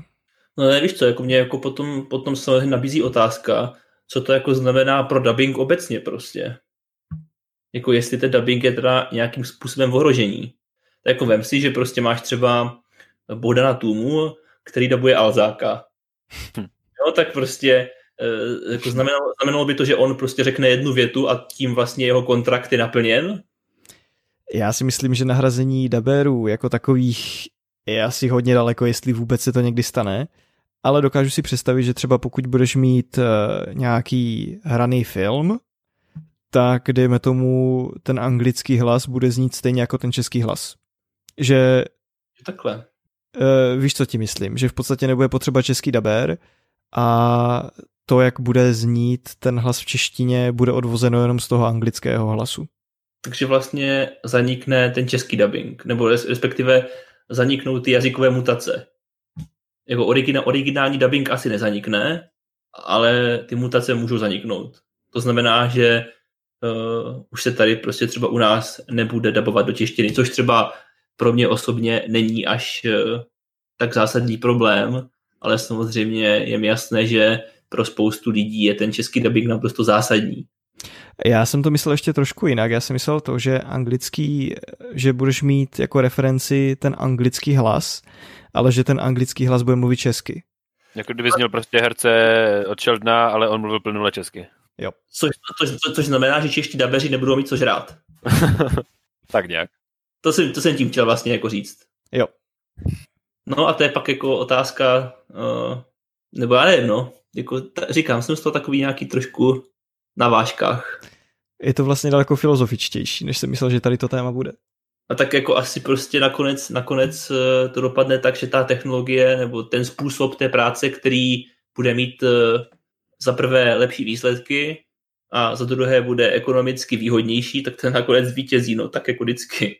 Ať už se nám to líbí nebo ne. Jako uh, nedělám si nějaké velké iluze o tom, že ta etická stránka bude do těchto biznisových rozhodnutí nějakým zásadním způsobem promlouvat, no. Ale třeba se pletu těžko říct, to ukáže až budoucnost samozřejmě. Jinak já jenom doplním, že pokud byste si chtěli poslechnout to, jak to zní, tak já to dám do popisku potom toho výsledného videa na YouTube. Včetně i všech těch eh, videí a včetně všech odkazů na videa na ty, od těch technologií, o kterých se tady budeme dál bavit. Zkrátka, o čem mluvíme, tak to si potom budete moct eh, v popisku videa najít a uh, doplnit si ty všechny ty znalosti. Přesně tak. A já bych asi přes, se přesunul eh, k další té technologii, kterou jsem vypíchl, že je zajímavá, a to je odstranění objektů z videa. Tak, už jsem zapl, snad jsem zapl GIF, ano, už jsem zapl GIF na našem streamu, jak No, to přesně vypadá. Já jsem byl celkem šokovaný tím, jak dobře to funguje, protože já jsem procházel ty technologie za poslední rok a když jsem se díval na tohle, tak jsem opravdu byl šokovaný tím, že nějaký pozůstatek toho objektu tam fakt jako téměř není. A tady si myslím, že nemusíme mluvit o nějakém filozofickém přesahu, protože tohle je prostě věc, kterou do budoucna klidně můžeme vidět v softwarech, jako je Adobe Premiere Pro nebo After Effects, kde prostě pohodlně člověk označí objekt, který ve scéně nechce a on prostě zmizí. Tak na druhou stranu taky se dá, že jo, různě manipulovat s videozáznamem, že eh, pro nějaké třeba politické účely. Jako takhle, myslím si, že té diskuzi o, o etice těchto těch věcí se asi nikdy úplně nevyhneme, ale jako uznávám, že tady, když jsem tohle to viděl, tak jsem si okamžitě právě říkal, no, tohle bude mít velké využití právě v tom grafickém softwaru. Protože eh, pokud se nepletu, tak třeba pro statický obraz už určitě v Adobe takové funkce jsou, že označíš nějaký objekt a tím ho vymažeš. No jasně, no, tak tam je, že vždycky je tam největší problém s tím dopočítáváním toho pozadí v podstatě, no. Tak. A další technologie, o které jsem si říkal, že by bylo vhodné ji tu zmínit a ta se trošku váže ještě k té první technologii klonování hlasu, je lip sync videa vůči audio nahrávce. To zase souvisí tak trošku s tím startupem Hour One a jedná se v podstatě o modelový případ tady té technologie je, že já teďka mluvím a vy vezmete video Baracka Obamy a najednou bude znít úplně stejně jako já a v podstatě jeho ústa budou synchronizované do mého zvuku. A tohle má zase, řekl bych, relativně velký přesah, co se týče toho dubbingu, protože vlastně tady touto technologií, až se ještě o nějaký ten stupeň vylepší, tak se bude dubbing tedy ta lokální varianta filmu, potažmo seriálu dotáhnout na takovou úroveň, že vy v podstatě nepoznáte, že ta postava nemluví tím jazykem, který mluví. No a to mi přijde jako velká věc, no, protože s tím no. já mám teda problém, no, u spousty uh, česky dabovaný, česky dabované zahraniční produkce, protože uh, ten nesoulad mezi zvukem a pohybem rtů je prostě viditelný vždycky. Jo. A právě to má i ten přesah třeba pro dejme tomu, myslím si, že to může být využito třeba v nějakých jako výukových materiálech, že se jedna věc vysvětlí jednou a akorát se nahraje v podstatě jazyková mutace pro jednotlivé státy. Já si myslím, že tohle opravdu má jako velké využití, že tohle je technologie, která jako trošku odbourává problém a Akorát když se skombinuje s tou technologií, kterou jsme zmiňovali předtím, tak je to opravdu o tom, že když budete chtít, aby náš prezident něco řekl, tak vezmete pět vteřin jeho eh, záznamu nějakého hlasového, potom eh, pomocí toho klonování hlasu eh, napíšete text, který chcete, aby řekl, a ten syntezátor vám vysyntetizuje text a ten text dáte tady do toho druhého algoritmu a v podstatě takhle máte video, kde ta osoba říká něco, co vlastně nikdy neřekla a říká to i tím svým hlasem. Takže tady vlastně touto pipelineou dosáhnete vytvoření jako takového deepfakeu trošku oklikou a je to trošku slippery slope. Takové nebezpečné trošku. No maličko, no. Hmm. Jako mě na tom všem, co tady zmiňuješ, upřímně děsí hlavně to, jak eh, až jako nebývalé rychlým způsobem se to vyvíjí. Hmm. Jo, ty, ty posuny jsou prostě v rámci jednoho roku naprosto zásadní. Je to tak, já nevím, já předpokládám, že na ty videa jste se nedívali nějak detailně nebo víc, protože tak jsem vám je poslal eh, těsně před tím natáčením, ale on tam vždycky ukazuje nějakou předchozí práci a většinou ty práce, které nevypadají moc dobře a vlastně předchází tady těm technologiím, o kterých se teď bavíme, tak jsou třeba z roku 2019 a tohle z roku 2020. To znamená, že opravdu progres za nějakých pět let bude, je dost reálné, že progres za nějakých pět let bude prostě vypadat takovým způsobem, že opravdu to bude, když si to pustíte na Full HD monitoru, že to bude nerozlišitelné. A každopádně, další technologie, kterou si myslím, že je fajn zmínit, a ta je celkem zajímavá, tak je přenesení různých jako historických portrétů do hledáčků moderních fotoaparátů. To znamená, že vezmete, dejme tomu 150 let starou fotku, portrétní, tady tohle se váže na portrétní fotky, protože ta technologie jako s tímhle pracuje a ta fotka vypadá jako kdybyste ji vyfotili dneska iPhonem. A já zase dám na stream ukázku, kde je právě fotka prezidenta Lincolna a jak by vypadala, kdyby ji vyfotili dneska. A tady je za mě ta fotka vypadá jako naprosto skvěle. Je to super, no. Toto mě jako upřímně zaujalo nejvíc asi. Je to fakt, že to prostě, jak, jakým způsobem to pracuje s těma vrázkama a s tím stínem různým na černobílé fotce, je, je to zajímavý.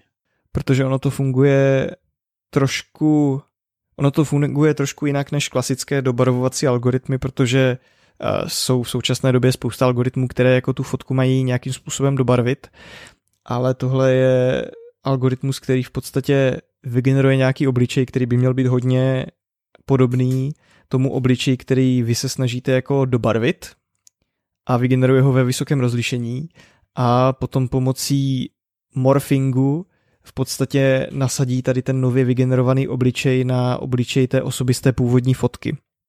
Já nevím, jestli víte, co je morphing, ale je to uh, morphing se používá, když máte třeba dvě fotky, dejme tomu, uh, jak vypadáte jako mladí a potom jak vypadáte jako steří a když se takové ty fotky jako prolnou. Určitě mm-hmm. jste to někdy viděli. Jo, Tak ten morphing a právě tady pomocí této technologie vzniká třeba tady ta fotka Lincolna a jako za mě tohle je super, protože ono to odstraňuje různé vady i těch starých fotek, jak ty jsi o tom mluvil. On to tam ten a autor těch videí Two Minutes Paper vysvětluje, že ta fotka má různé vady kvůli tomu, že byla vyfocená jako určitým fotoaparátem prostě před 140 lety, že ty vrázky, které on tam má na té fotce, tak nejsou skutečné, že prostě je tak udělal ten fotoaparát. Mhm, A právě mhm. tady te- ta technologie je schopná ty vrázky odstranit. To je zajímavé. Maro, ty asi nemáš nic k tomu, co by říct? Pokra- pokračuj dál, pokračuj dál. Nenech se rušit. Já jedu dál. Eh, Další zajímavá technologie, která mi přišla, je modelování 3D objektů z velkého množství 2D fotek. A myslím si, že tohle může mít využití třeba v mapách, kdy Google má třeba spoustu fotek různých eh, objektů z reálného světa a právě díky tomu, že existuje tady ta, to ohromné množství fotek, tak jste jako schopní vygenerovat 3D podobu, dejme tomu nějaké budovy. Já opět na streamu zapnu, jak to vypadá, ta technologie. Teďka tam běží ukázka uh, fontány, myslím si, že je to fontána z Říma, která je, která je vygenerovaná právě pomocí spoustu fotek, které se nachází na Google. Je to vlastně technologie Google tady tohle. A myslím si, že tady se opět bavíme o technologii, která nemá úplně nějaké využití, co se týče, dejme tomu fake news nebo něčeho Hmm. takového. Jo, ale ty mapy souhlasím, no. To by mohlo být zajímavé. Tak a už tu mám v podstatě akorát poslední věc, kterou bych chtěl zmínit a už zase o AI dlouhou dobu mluvit asi nebudeme a to je článek, který se zabýval zvýšením rozlišení u her, které můžou mít, dejme tomu, u starších her, které jsou prostě rozpixelované. A ten algoritmus jako takový se jmenuje Super Resolution a já jsem byl překvapený, jak dobře to u té hry funguje tak už to opět běží na streamu a tohle si myslím, že může být zajímavé, protože ten algoritmus, který na tom videu je představený, tak dokáže běžet real time. To znamená, že vy jste schopni vzít nějakou jako starou hru a dogenerovat si do ní spoustu detailů, která ta původní hra neobsahuje. Vyhrát prostě ty legendární skvělé hry jako z přelomu 90. let a tohoto století s dnešní grafikou. Eh, Já si skoro říkám, že spíš hry třeba z roku 2004-2005, eh, hry Hmm. typu, já nevím, Area 51, legendární hra, Dobře, myslel jsem nějaké legendy, ale tak ok, klidně Aero 51. A, a ty k tomu, Maro, nechceš něco říct? Tohle se týká her, takže to je tvoje parketa. Ah, Já jsem znaven. A bych něco řekl, ale jsme na podcastu. ne, tak já jako přemýšlím nad tím, prostě, tak asi to ještě nejsme tak daleko, aby se tahle technologie nějakým způsobem aktivně využívala, nebo možná jsme, a akorát o tom já osobně nevím, ale uh, pravdou je, že různé uh, remastery, které právě spočívají v tím, že spočívají primárně v tom, že zvyšují rozlišení u těch her nebo zvyšují kvalitu textur, dejme tomu rozlišení textur, tak ty vznikají celkem pravidelně, každý rok jich vychází řada. A, pokud by bylo samozřejmě možné vzít nějaký kód a do toho na ten kód jenom aplikovat uh, tento algoritmus, tak, uh, tak by to samozřejmě asi vývářům ušetřilo spoustu práce a samozřejmě i finančních prostředků. Já si myslím, jako, že ještě, ještě, sorry, že ti do toho skáču, tak musím říct, že samozřejmě ten, uh, ten GIF vypadá velmi působivě a jak říkám, prostě takhle, takhle, prostě zhruba takhle vypadají ty současné remastery, které vydáváme. já si myslím, že tohle všechno závisí na tom, aby někdo udělal framework, který je tohle schopný udělat.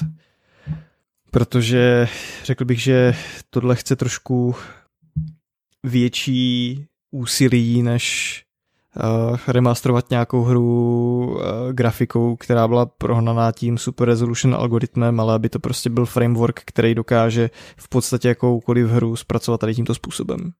A za mě je to všechno, co se týče pokroku v umělé inteligenci za tu dobu, co jsme byli pryč. A já se vás jenom zeptám, která z těch technologií, kterou jsem vám tady předvedl, vás zaujala nejvíc. fotky, jakoby to přenášení do, té, do toho dnešního pohledu, jako by to bylo foceno dneska. A i ta syntetizace toho hlasu, to je taky zajímavá. Jako těžko, těžko asi říct, eh, nebo já vím, vybrat jednu z těch věcí, ale jako mě opravdu asi nejvíc překvapuje ten eh, pokrok, no, protože, protože se vlastně o těch technologiích mluví, řekl bych, v posledních letech poměrně často, nebo minimálně se s nimi setkáváme nějakým způsobem poměrně často a jako sledovat ten vývoj, který mi přijde opravdu jako výrazně překotný, je dost zajímavé a zároveň trošku děsivé, no, co si budeme povídat. Co si budeme, no.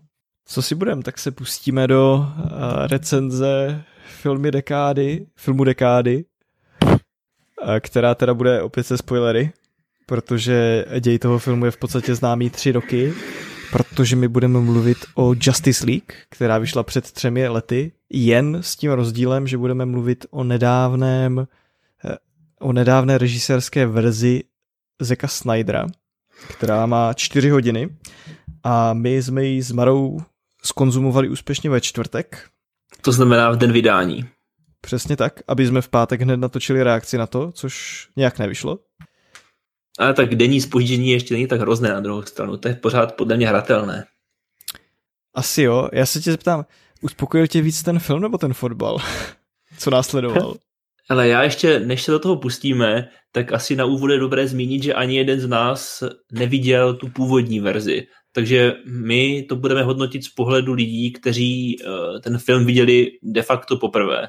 Pravda. Jo, takže nemáme, nemáme to přímé srovnání, ale to si myslím, že je jako ve skutečnosti celkem zajímavý pohled, uh, takový nezatížený právě tou uh, původní, uh, minimálně podle kritiků, nepodařenou verzí. Ale abych odpověděl na tvoji otázku, tak byť ten film si myslím nebyl vůbec špatný a vlastně asi není úplně nějaká zásadní výtka, kterou bych vůči němu měl, tak to, co se potom odehrálo eh, večer v Glasgow, eh, se jen tak nevidí a pravděpodobně se o tom bude minimálně ve sportovním prostředí hovořit ještě dlouho, dlouho, dlouho. Takže eh, ačkoliv, ačkoliv si myslím, že vylepšená verze Justice League nedopadla vlastně špatně, tak ono se velmi těžko v mých očích samozřejmě soupeří s tak intenzivním kláním Eh, jakým souboj eh, Pražské slávě eh, s Rangers FC bez zesporu byl. Já ještě doplním, že když se budeme zabývat primárně tím filmem a ne tím fotbalem, takže ani jeden nejsme extrémní fanoušci toho vesmíru, který se kolem těch filmů točí. A u... Já jako, jako záleží, to to znamená. Já mám jako rád DC Universe, nebo respektive mám rád uh, tu jako Batmanovskou tématiku, ale pokud se bavíš o, o tom DC Universe, které vlastně je nastoleno těmi filmy Man of Steel, Batman vs. Superman a Justice, uh, Justice League, jako pokud máš na mysli tuto trojici filmů, dejme tomu, tak uh, to samozřejmě, samozřejmě ne, no. Nebo trojici, čtveřici, ještě tam bylo, ještě tam byl to Suicide Squad, ne, to tam taky patří. Aquaman, ne? A ten... No a vlastně ještě Wonder Woman, Aquaman, Wonder Woman. no ano, prostě tady tyhle, tady, souhlasím, že uh, tady tahle ta jejich, uh, to je, tady to prostě ten jejich vesmír, který se oni snažili vybudovat, tak toho fanouškem opravdu nejsem, no. A vlastně uh, tam podle mě nevyšel jeden jediný, jako opravdu, opravdu, opravdu kvalitní film. To si hmm. myslím, že jako se to topí hrozně v průměrnosti. No. Jako jestli můžu, já jsem si se ty, film, ty, jako většinu těch filmů neviděl, ale mně přijde, že komiksový Batman je jako snad prostě nejlepší ze všech superhrdinů, jakoby ať se bavíme o DC, Marvelu, čemkoliv jiném. Prostě mi přijde Batman jako nejzajímavější, možná nejlepší, ale to, jakým ho, způsobem ho zpracovává jako DC tady ten svůj svět v posledních letech, eh, je velmi podprůměrné za mě asi nevím. No jako, já jsem rozhodně rád. Vypadají, že se snaží držet krok s Marvelem, ale ve světě filmu prostě nemají šanci teďka. Mm, já jsem rozhodně rád, že už tak trošku uvědomují, že tady tahle strategie asi nebude úplně fungovat a spíš se začínají opět vracet k takové té uh, prostě strategii těch individuálních filmů nebo svébytných filmů. To znamená, že Joker byl svébytný film, teďka uh, Batman od Meta se bude svébytný film a tak dále. Uh, předpokládám, že předpokládám, že Suicide Squad od, od Gana bude taky svébytný film. Byť se tam teda vrací Margot Robbie v roli Harley Quinn, kterou jsme právě viděli i v původním Suicide Squad, ale přesto si myslím, že ty filmy opravdu budou stát sami o sobě a budou vyprávět příběhy, které potom nebudou součástí nějakého širšího vesmíru. Aspoň tak tomu rozumím. Já nevím, jestli se teda nepletu náhodou v tomhle ohledu, ale mám pocit, že takovým směrem se teďka v současné době DC ubírá, nebo respektive DC lomeno uh, Warner Brothers. Hmm. Já mám dotaz, viděli jste vy dva ten solo film Harley Quinn? Počkej, myslíš to... To je Fabulous, co si? Fantabulous něco? Fantabulous, ano. A, ano, ano, viděl jsem to, no. Jo. A jakým způsobem to hodnotíš? Jo, už si to upřímně moc nepamatuju. Už to, už to, jsem, to viděl, už jsem to viděl před nějakou dobou, ale já si myslím, že jsem to na československé filmové databázi hodnotil třemi hvězdičkami, takže jako když jsem, víc, se na to, víc, než bych čekal.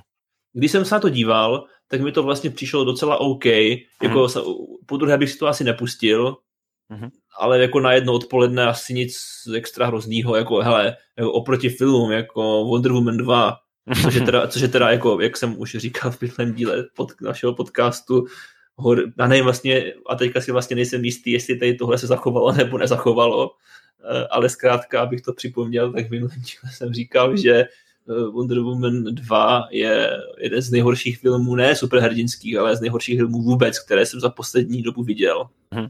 Jo, takže jako na tak, na tak eh, nízké úrovni podle mě ten, ta solovka Harley Quinn není, si myslím, já osobně. Okay. Petře Petříčku. Dobře, čekáte se, že se, se zase uj... že se ujmu nějaké té jako Že se ujmeš, že se ujmeš konečně hodnocení uh, Justice League. Dobře, tak já se, já se do toho pustím. Za mě jsou pozitiva to, že tam byl důstojný záporák, si myslím s důstojnou motivací a všechny postavy byly relativně důstojně vykreslené. Mně se speciálně líbilo asi celkem postava Flashe, eh, který byl takový... Um, takový do, dorky Flash? Asi jo, jako Flash na mě působil dobře, ale v zásadě prostě všechny ty postavy byly nějak jako rozumně vykreslené, já k tomu nemám žádný nějaký velký citový vztah, takže i když je to jako film of the decade, tak jako OK. A za mě taky byly celkem poutavě natočeny ty akční scény, které teda vypadaly hodně jinak než v podstatě všechno, co jsme viděli v poslední době. Hmm. Mě to trošku připomnělo styl, jakým točí Matthew Vaughn uh, ty své Kingsmeny. Tak přišlo mi, že to, že to je trošku podobným způsobem natočené ty akce. Že jsou tam takové ty zrychlovačky. Jo, já si myslím, že jako v zásadě jo. Zajímavé na tom filmu je rozhodně to, že byl 4 ku 3. Jo, ale víš co, mně upřímně přijde, že to je taková trošku jako, eh, jak to říct, taková jako rozežranost prostě. Eh, jakože prostě je to takový, no tak, tak co bychom udělali, aby to jako bylo víc art prostě. Tak 4 ku by to mohlo být třeba jako. jo, asi ti dám zapravdu. Já jako kdo má dneska televizi 4 ku 3, nebo prostě, jako víš co, když máme prostě, dívali jsme se na to na 24 kovým monitoru, tak prostě tam ty okraje jsou jakože o k ničemu. Hmm. Ale jako v zásadě mi to asi až jako nějak prostě nevadilo, akorát, že jsem z toho obrazu reálně, protože se na to dívám na obrazovce a 99% lidí se na to bude dívat na obrazovce, protože to má premiéru na HBO Go, HBO Max. Prostě to není určené pro kina ten film, i kvůli tomu, že to má 4 hodiny. Takže je otázka, no, jako já si myslím, že jsme si na to měli speciálně na tohle pořídit nějaký starý CRTčko. Eh, tak já bych jako doma něco vyhrával, jo, a druhou stranu nějakou takovou uh, vypouklou televizi, jo, na které by to asi bylo ještě lepší ten zážitek, jo, ale nevím, no, nevím, jestli jako tohle uh, Zack Snyder očekává od svých diváků. Tak já si myslím, že ještě když my jsme taková jako polovýchodní Europe, tak tady se to tak jako každý doma najde nějakou jako 4 ku 3 starou CRT televizi nebo monitor, ale jako na tom západě nevím, nevím. Za tu východní Evropu si dej facku. A... No, jestli, je, jestli jsi teďka někoho e, slušně řečeno nenazlobil.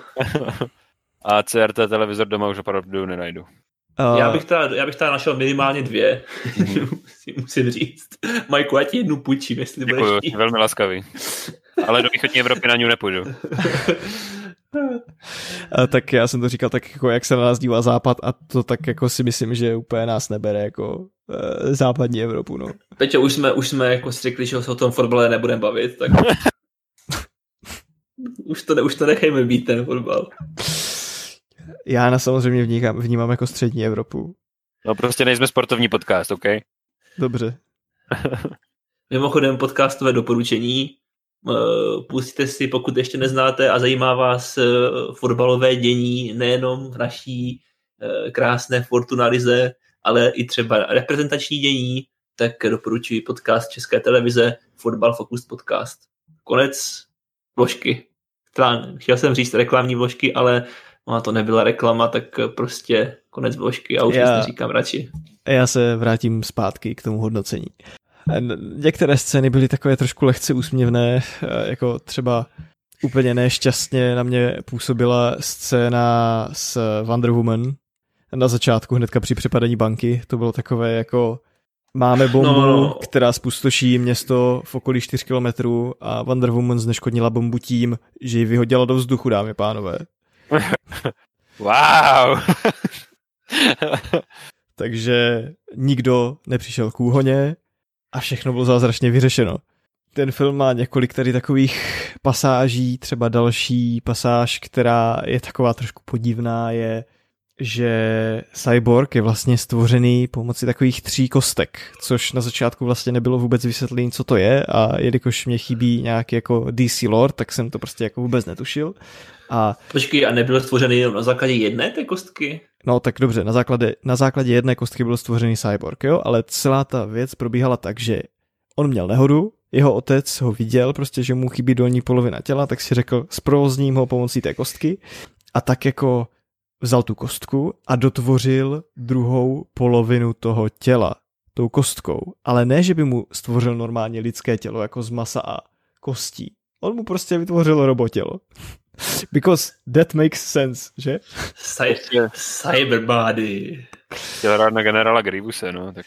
Jako, to mi přišlo taky tak jako trošku úsměvné, ale k těm dobrým scénám, u kterých jsem se bavil, tak jako uh, scéna se Steppenwolfem, což byl ten jako hlavní záporák, když mlátil Amazonky na koních, tak to byla celkem sranda.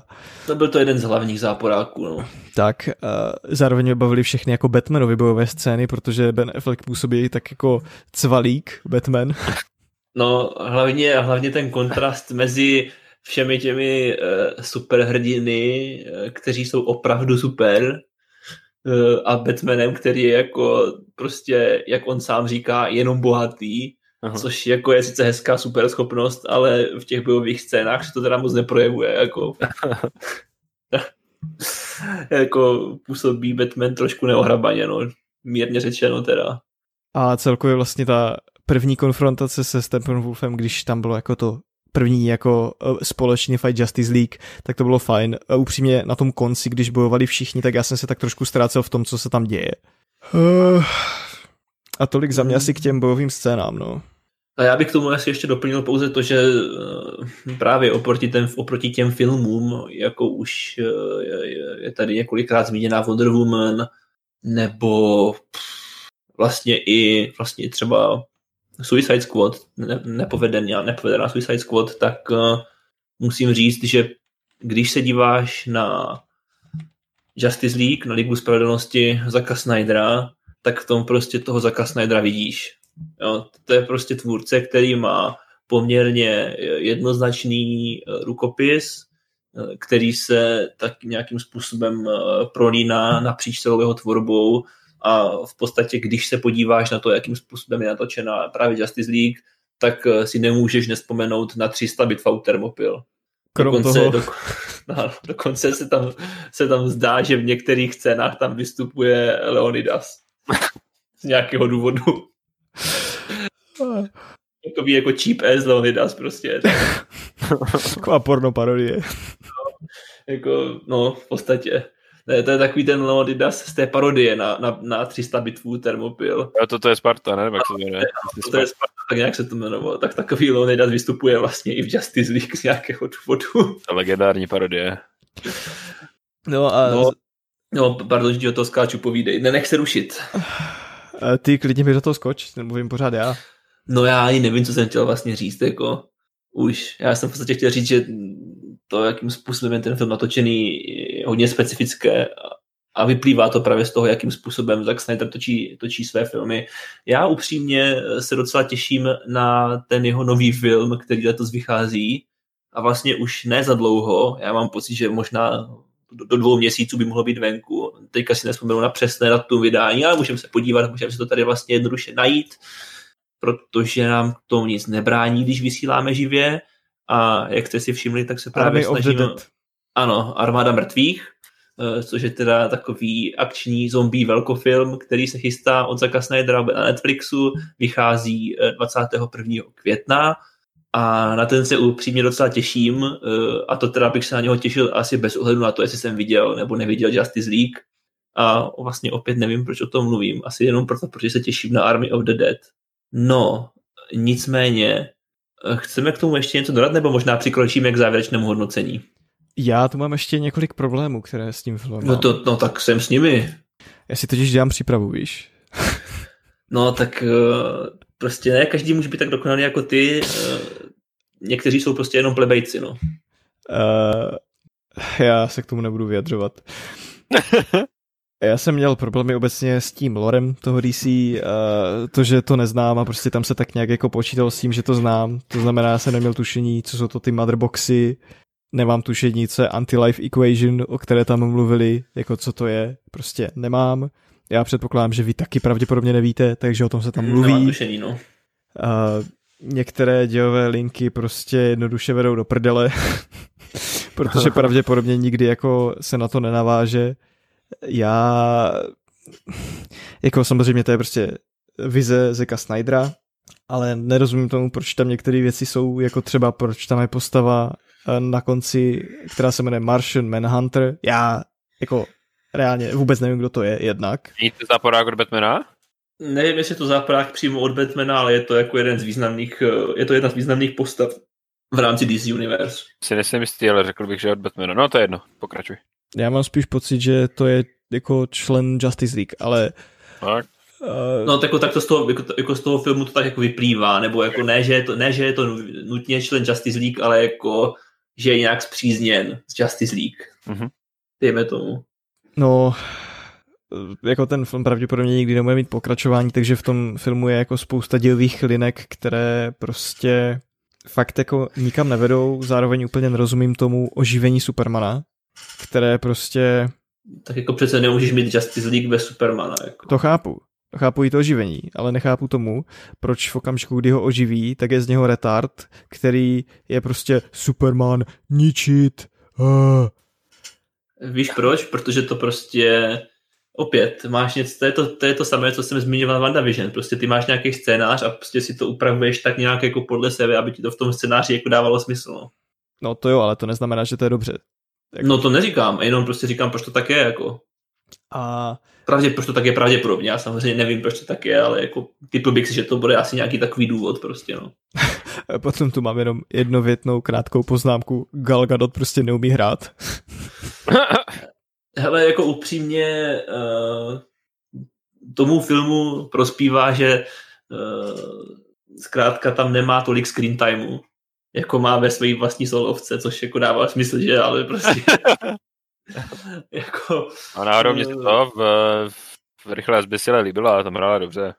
To já už si vlastně asi úplně ne, nepamatuju, jak ona hrála v rychlé zbysile, protože už je to teda dost dávno a možná jsem v té době měl mnohem uh, menší nároky na tady tyhle ty věci, ale jako a jako upřímně jsem si, ne, jsem si nevšiml, že by, že by byla nějak zásadně špatná v té, v té Justice League, mnohem horší byla ve Wonder Woman, to jako, to jako, jako podstatně horší teda, eh, ale to může být opravdu dáno tím, že tady se prostě tolik na tu obrazovku nedostane, no.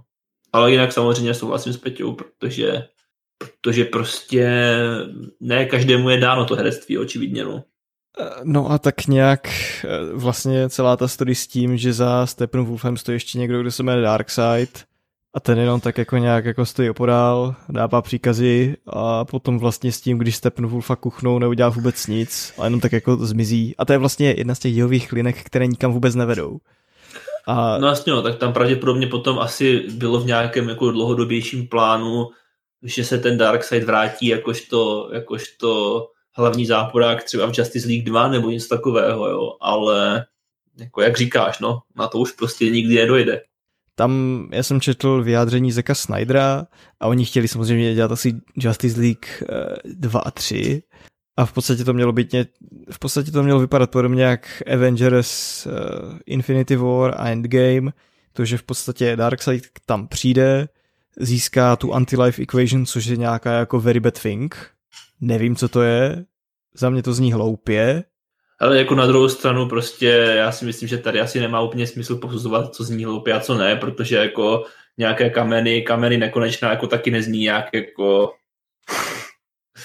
víš, jako, že prostě jestli máš nějakou eh, equation nebo, nebo Infinity Stones, to už je podle něj jako ve výsledku jedno. No. Důležité je, jakým způsobem to zpracuješ. No to asi jo, ale stejně prostě rovnice je něco, co je, jako, co napíšeš na papír. A to je, to, to, to je asi jedno. Dívej se, eh, když eh, pominu tohle, tak v podstatě on měl jako porazit tu Justice League a právě v tu chvíli tam v tu chvíli by se naplnila ta postapokalyptická budoucnost, kterou měl Batman ve snu a v podstatě tam by se snažil a ta parta těch hrdinů, co tam byli na konci, jako Batman a Flash a, a podobně, by se snažili vrátit zpátky, změnit čas a potom by všichni bojovali s tím Darkseidem. V podstatě opravdu stejné, co Avengers 3 a 4. Takže Akorát tady prostě k tomu asi jako nemám vztah. Myslíte si, že ty další filmy, které jako původně měly vzniknout, opravdu nevzniknou, i když tady tento film teď bude mít ohlas? No nevzniknou podle mě, protože už je, už je to v tuhle chvíli rozjeté, takže to ani nemůže vzniknout, jako, jako že by prostě překástovali, překástovali Bena Afflecka za Roberta Pattinsona, to si úplně nemyslím. Jako já si myslím, že už právě uh, už jsme zašli tak daleko, že už není úplně cesty zpět. Asi jo. Akorát mě to, je to teda trošku zajímavé, že jako je, jako je pravděpodobné, že nějaká Wonder Woman 3 možná asi vznikne, pokud už dokonce není třeba oznámená, ale to si nejsem jistý. No a tu samozřejmě bude asi i nadále uh, stvárňovat Gal Gadot, ale zár, a, takže jako ta vlastně bude pokračovat v té své kontinuitě. Uh, i Aquaman 2 má být, nemá být? Hm? Aquaman 2 nemá být. No, takže prostě tady ty postavy budou jako pokračovat ve své kontinuitě ale zároveň tady budeme mít nějakého Batmana, který bude úplně v jiné kontinuitě pravděpodobně. A budeme tu mít Suicide Squad, která je v nějaké jako polokontinuitě. Jako, na, jako jednou nohou prostě v té původní, eh, v tom původním univerzu a jednou nohou prostě své bytný film, no je to zvláštní. Jako. Asi můžeme přikročit k tomu hodnocení. No, Pojď no, pojďme. Do nás. No ne, tak já zase jako ne, já prostě nebudu až tak, až tak uh, zásadně kritický. Já jsem tomu opět na naší oblíbené československé filmové databázi jsem hodnotil třemi hvězdičkami. Ten Snyder Cut, jo? Ten Snyder Cut. Mm. A jako myslím si, že asi na každém, jestli chce s takovým filmem strávit čtyři hodiny, což eh, je poměrně jako velká porce času, ale asi se úplně nedá říct, že by to byl prostě já nevím, že by, že by ten film trpěl nějakou, nějakými zásadními chybami. Toto si to si osobně nemyslím a vlastně ho ve skrze vnímám pozitivně, protože pokud se na to bude člověk dívat eh, primárně pro, pro ty akční scény a pro takový jako oddechový příběh eh, s oblíbenou partou superhrdinů eh, a bude to brát jako takovou jednorázovku, tak proč ne? Já vlastně na tom až, až, až tak nic špatného nevidím a určitě stoprocentně je to krok, a řekl bych i docela výrazný krok upředu v porovnání, ať už se druhou Wonder Woman, nebo například eh, s Batman eh, versus Superman, nebo Superman versus Batman, a tedy, a nevím, ale spíš asi Batman versus Superman. A já bych tomu dal asi takových 7 z 10. No tak to je uh, lepší než WandaVision, ty jo. Asi jo. V očích. protože tohle působilo alespoň trošku konzistentně. To je pravda. Tady, tady člověk, pokud jako touží po té konzistenci, tak tady jako ji najde, protože, jak jsem říkal, uh, Zack Snyder prostě ten jeho rukopis je tady velmi, velmi, velmi silně znatelný napříč celým tím filmem. A mě ještě pobavilo, o tom jsme se nebavili, že v průběhu celého toho filmu se vždycky objeví černá obrazovka a objeví se tam kapitola něco. A hmm. těch kapitol je tam asi 6 nebo 7. Je to hrozně vtipný, protože každá ta kapitola má asi půl hodiny a prostě potom se z toho skládá celý ten film. A vždycky mi to přišlo takové, jo, teďka prostě bude další kapitola. No, víš co, vlastně, vlastně pokud někdo si to chce dávkovat uh, jako seriál, tak uh, tímhle mu to může být umožněno. Uh, ono původně to možná i mělo vzniknout jako seriál, akorát já jsem potom četl, že, a to je dobrá poznámka, že v podstatě ty první díly by byly všechny akorát setup pro tu závěrečnou část. To je pravda, no. Protože Asi. co se týče akce, tak přece jenom ta třetí půlka, ta třetí půlka. třetí část je nejvýraznější. Tak. Ne, tak jako na druhou stranu, kdybys to prostě uh, rozdělil na, nevím, sedm částí, nebo podle toho, kolik to má kapitol, a vydal je na HBO Go jako na jednou, tak jako taky by to asi fungovalo prostě. Jo, asi jo, když to sedeš na jednou, tak je to jedno. No, jako i takhle si to může člověk prostě vždycky stopnout v místě, kde začíná nová kapitola, dívat se dál, až bude mít třeba čas, no. Takže je to ve skutečnosti fuk. A já si myslím, že už můžeme přistoupit k té poslední části. Pojďme na to. Začneš to ty? Máme tu takovou rychlou zprávu, kterou jsi tam pravděpodobně vkládal ty. Jo, ale vlastně jako přemýšlím, jestli se o ní vůbec bavit nebo ne, protože už jsme, už jsme i tak uh, se stopáží docela na štíru, tak já jenom řeknu rychlou zprávu ode mě, na kterou jsem narazil, a to, že Avatar je opět nejvýdělečnějším filmem a překonal no, Avatar, no. který byl teďka vydaný v Číně. Jo, v Číně, oni to tam dávali do kin, že? Jo. To je docela jako lame move, no, ale tak OK.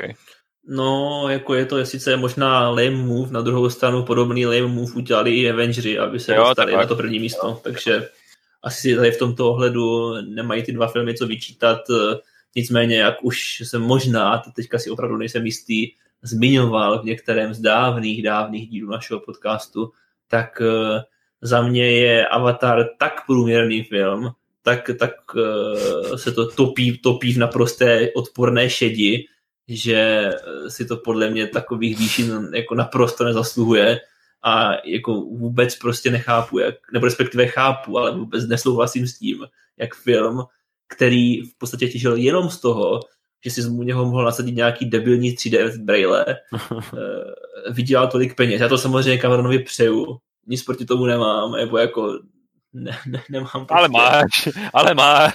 Nemám prostě nic proti tomu tvůrci, ale jako myslím si, že ten film si to úplně nezasluhuje, no. Ale jako samozřejmě je to jako obrovský úspěch, to, o, to, o tom žádná. Za to takový avatar poslední vládce větru, hm, to je jiná. Já jsem spíš chtěl říct Avatar jako slon v pokoji. Ano. Ano, ano, ano. Avatar jako slon v pokoji, je všude okolo.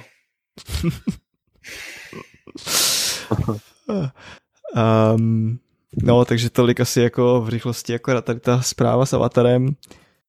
A já přemýšlím, jestli, to, jestli tu další zprávu, jestli to má taky smysl zmiňovat, tu, kterou jsem tam dal já, jestli je to worth mentioning v našem podcastu. Co si ty myslíš, Maro? Já nevím, co jsi tam dával, ty ukáž, se podívám. Taky nevidím. Podívám se na našeho plánu a kam jsi to dával? Na Trelu je to. No, to asi můžeš zmínit, jako pro srandu to můžeš zmínit. tak já se vás zeptám, pánové, na názor na velmi očekávaný seriál, který bude vysílat televize Prima a to je seriál Lighthouse, kde zavřou jo. bandu influencerů do vily na tři měsíce a budou hrát o půl milionu korun. Ale já prostě nevím, jako kdo tady tohle to vymýšlí, jo. Jako proč? A prostě, prostě tady tyhle ty věci, ty typicky bys to prostě mohl čekat uh, od televizí, jako je právě Prima nebo Nova. A jako z mého pohledu je to prostě čistá snaha se, se jakožto tonoucí chopit z tébla nějakého a své scéna aktuální popularitě tady tohle fenoménu, nebo respektive, já nevím, jestli to ani není fenomén, tak to už je prostě součást naší společnosti a kultury, jo, ale a, nebo toho nějakého jako internetového prostředí, jo, prostředí sociálních sítí, ale jako eh, vidět prostě jak se, jak, já nevím, komerční televize, komerční stanice, jak se snaží na tomhle uh, nějakým způsobem, já nevím, jak to říct prostě, jako jestli parazitovat. Obohatit. No, obohatit, tak já si vlastně ani, a tak možná jo, jako možná, že jsem naivní a možná, že opravdu uh, ty uh, fanoušky těchto těch celebrit uh, to přitáhne k těm obrazovkám. Jako je to dost možný, jako... že třeba jako děcka tam platí na toho Kayumiho, nebo jak se jmenuje ten chuj. No jako, jako ve, skuteč, ve skutečnosti, jestli si jestli Ty vůbec nejsi vybíravý. Ve, skuteč, ve skutečnosti, jestli si to opravdu tihle lidé pustí, tak to asi bude pro tady ty komerční stanice úspěch, no. Ale mi to teda přijde jako hodně laciná snaha. Já si myslím, že ono to stejně jenom povede k tomu, že to vytvoří větší nevoli vůči jako influencerům, jakýmkoliv tvůrcům na internetu, na YouTube, na TikToku, Instagramu, čemkoliv. Ale jako to, já, to jsme v prdeli. jako, jako já úplně jako netuším... Protože jakým... to vypadá jako docela bizární sebranka tam, no. Ale já prostě jako upřímně uh, netuším, v jakém čase to chcou vysílat, jestli to má být jako v prime, v prime timeu, nebo kdy se, kdy se tady ta show má jako vysílat a vlastně si nejsem jistý, co k tomu řekne ta stávající cílová skupina těch, těch televizí. Jako. Protože já si myslím, že pro, pro řadu z nich to bude jako totální zjev prostě. Jo, jo. Na druhou stranu, pokud se, jako, takhle, pokud se lidi koukají na, na všechny ty, tyhle ty formáty typu, já nevím, tu, tu handle a potom taková ta, potom taková ta show s těma naháčema nebo co, tak, tak, tak prostě mm, asi zkousnou lidé i tohle. Tak jsou lidi, kteří budou sledovat pro ten bizár, že jo? Jsou lidi, no, kteří no, sledovali vyvolené Big Brother a já nevím co všechno. A to jako, jako pro ten bizár to budeme sledovat asi taky, že jo, ve skutečnosti. Já asi se podívám na nějakou kauzu, když vletí jako, že 100% nějaká bude, jo, ale jako sledovat to rozhodně nehodlám. No ne, tak jako pokud z toho udělá někdo vtipný sestřih, tak se samozřejmě podívám, jako, jo. ale... Tak to určitě, to zase jo. Já jako si myslím, prostě... že bude spousta takových těch reakčních videí, na které budou reagovat streameři. Ano, ano. ano. Jako no. já se to budu zajímat jako for the memes, asi tak bych to řekl. Nějaká, já fakt nevím, co si to, to mám myslet, prostě fakt přijde jako extrémně, extrémně laciná snaha přitáhnout diváky k, k skumírajícím televizím. Jako. Na druhou stranu já si fakt myslím, že to bude fungovat a my se ho můžeme jenom benefitovat. No jasně, tak nám to může být v podstatě jedno, že jo. A já spíš hmm. myslím, že se nad tím člověk asi dokáže jako lacině zabavit. No jasně, jako určitě, určitě nebudu nějak jako popuzen a znechucen a nebudu chodit nikam eh, vyvěšovat transparenty jenom proto, aby to zrušili. No a to je asi teda ze zpráv všechno. A viděli jste, nebo hráli jste, nebo zažili jste za poslední týden něco zajímavého? Za poslední dva týdny od vydání posledního dílu? Majku, ujmi se toho. Zajímavostí. Moje zajímavosti jsou asi spíš z toho herního světa. Jako první jsem si koupil a hrál hru Loop Hero, která vyšla no, nedávno, jak je to dávno, dva týdny, tím by to mohlo být. Někdy chvilce, chvilku potom mm, posledním podcastu, ne, si myslím, jak to vyšlo. A, a jako hra Loop Hero se tak jako rychle dostala do popředí i třeba na platformě Twitch. To tam hráli snad všichni na jednu, jednu chvíli. Uh, já nevím, jakoby, já jsem dosud prostě nepřišel na to, co to je za žánr. Jo. Uh, jakoby princip té hry je, je o tom, že jak to vysvětlit, no prostě máte nějakou smyčku, nějakou trasu, kterou vy vlastně procházíte a porážíte nějaké jakoby nepřátele na té trase, z toho vám padají karty. Z karet si můžete buď to stavit víc překážek na tu cestu, které vám samozřejmě budou dávat lepší loot, anebo si z toho můžete stavit podpůrné jako věci, které vám dávají regeneraci, více životu a tak dále vy takto obcházíte tu hr, jako smyčku pořád dokola, dokud vlastně vás buď nepřemůžou uh, příšery nebo boss, nebo dokud prostě nemáte dost lootu a chcete se vrátit do nějaké své základny, kterou nějak vylepšujete. Jako graficky mi to dost připomíná Heroes 3. Je to tomu jako velmi podobný, ale je to schválně, jako není to úplně aktuální grafika, ale nepůsobí to rušivě, je to velice příjemný. Uh, příběh je takový, že vlastně svět upadl do nějaké temnoty a nikdo, lidé ztratili vlastně paměť, nemůžou se rozpomenout na to, jaký byl svět dřív. A proto vlastně pokaždé, když ten hlavní hrdina jde do té smyčky, tak ona je jakoby prázdná a vy tam potom stavíte různé hory, pohoří, lesy, které vám právě dávají různé ty regenerace životů nebo jako životy a všechno, rychlost útoku a takové věci. A tím vy vlastně jakoby vytváříte ten svět znovu, jakoby podle svých, jakoby získáváte ty vzpomínky zpátky. A vaším úkolem je přijít na to, co se vlastně stalo, proč ten svět upadl v zapomnění.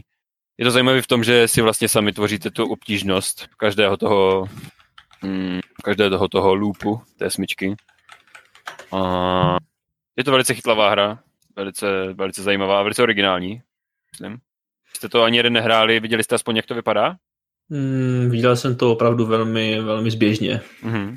Já jsem to taky viděl velmi zběžně. Mm-hmm. Nicméně našel jsem si tady na, na uh, stránce Loop Hero Wiki, jsem si našel popis a podle té stránky je to Indie Deck Building Game. Tak indie Deck Building, jo? Okay. Mm, jestli bys to tak jako řekl, že to, že to sedí.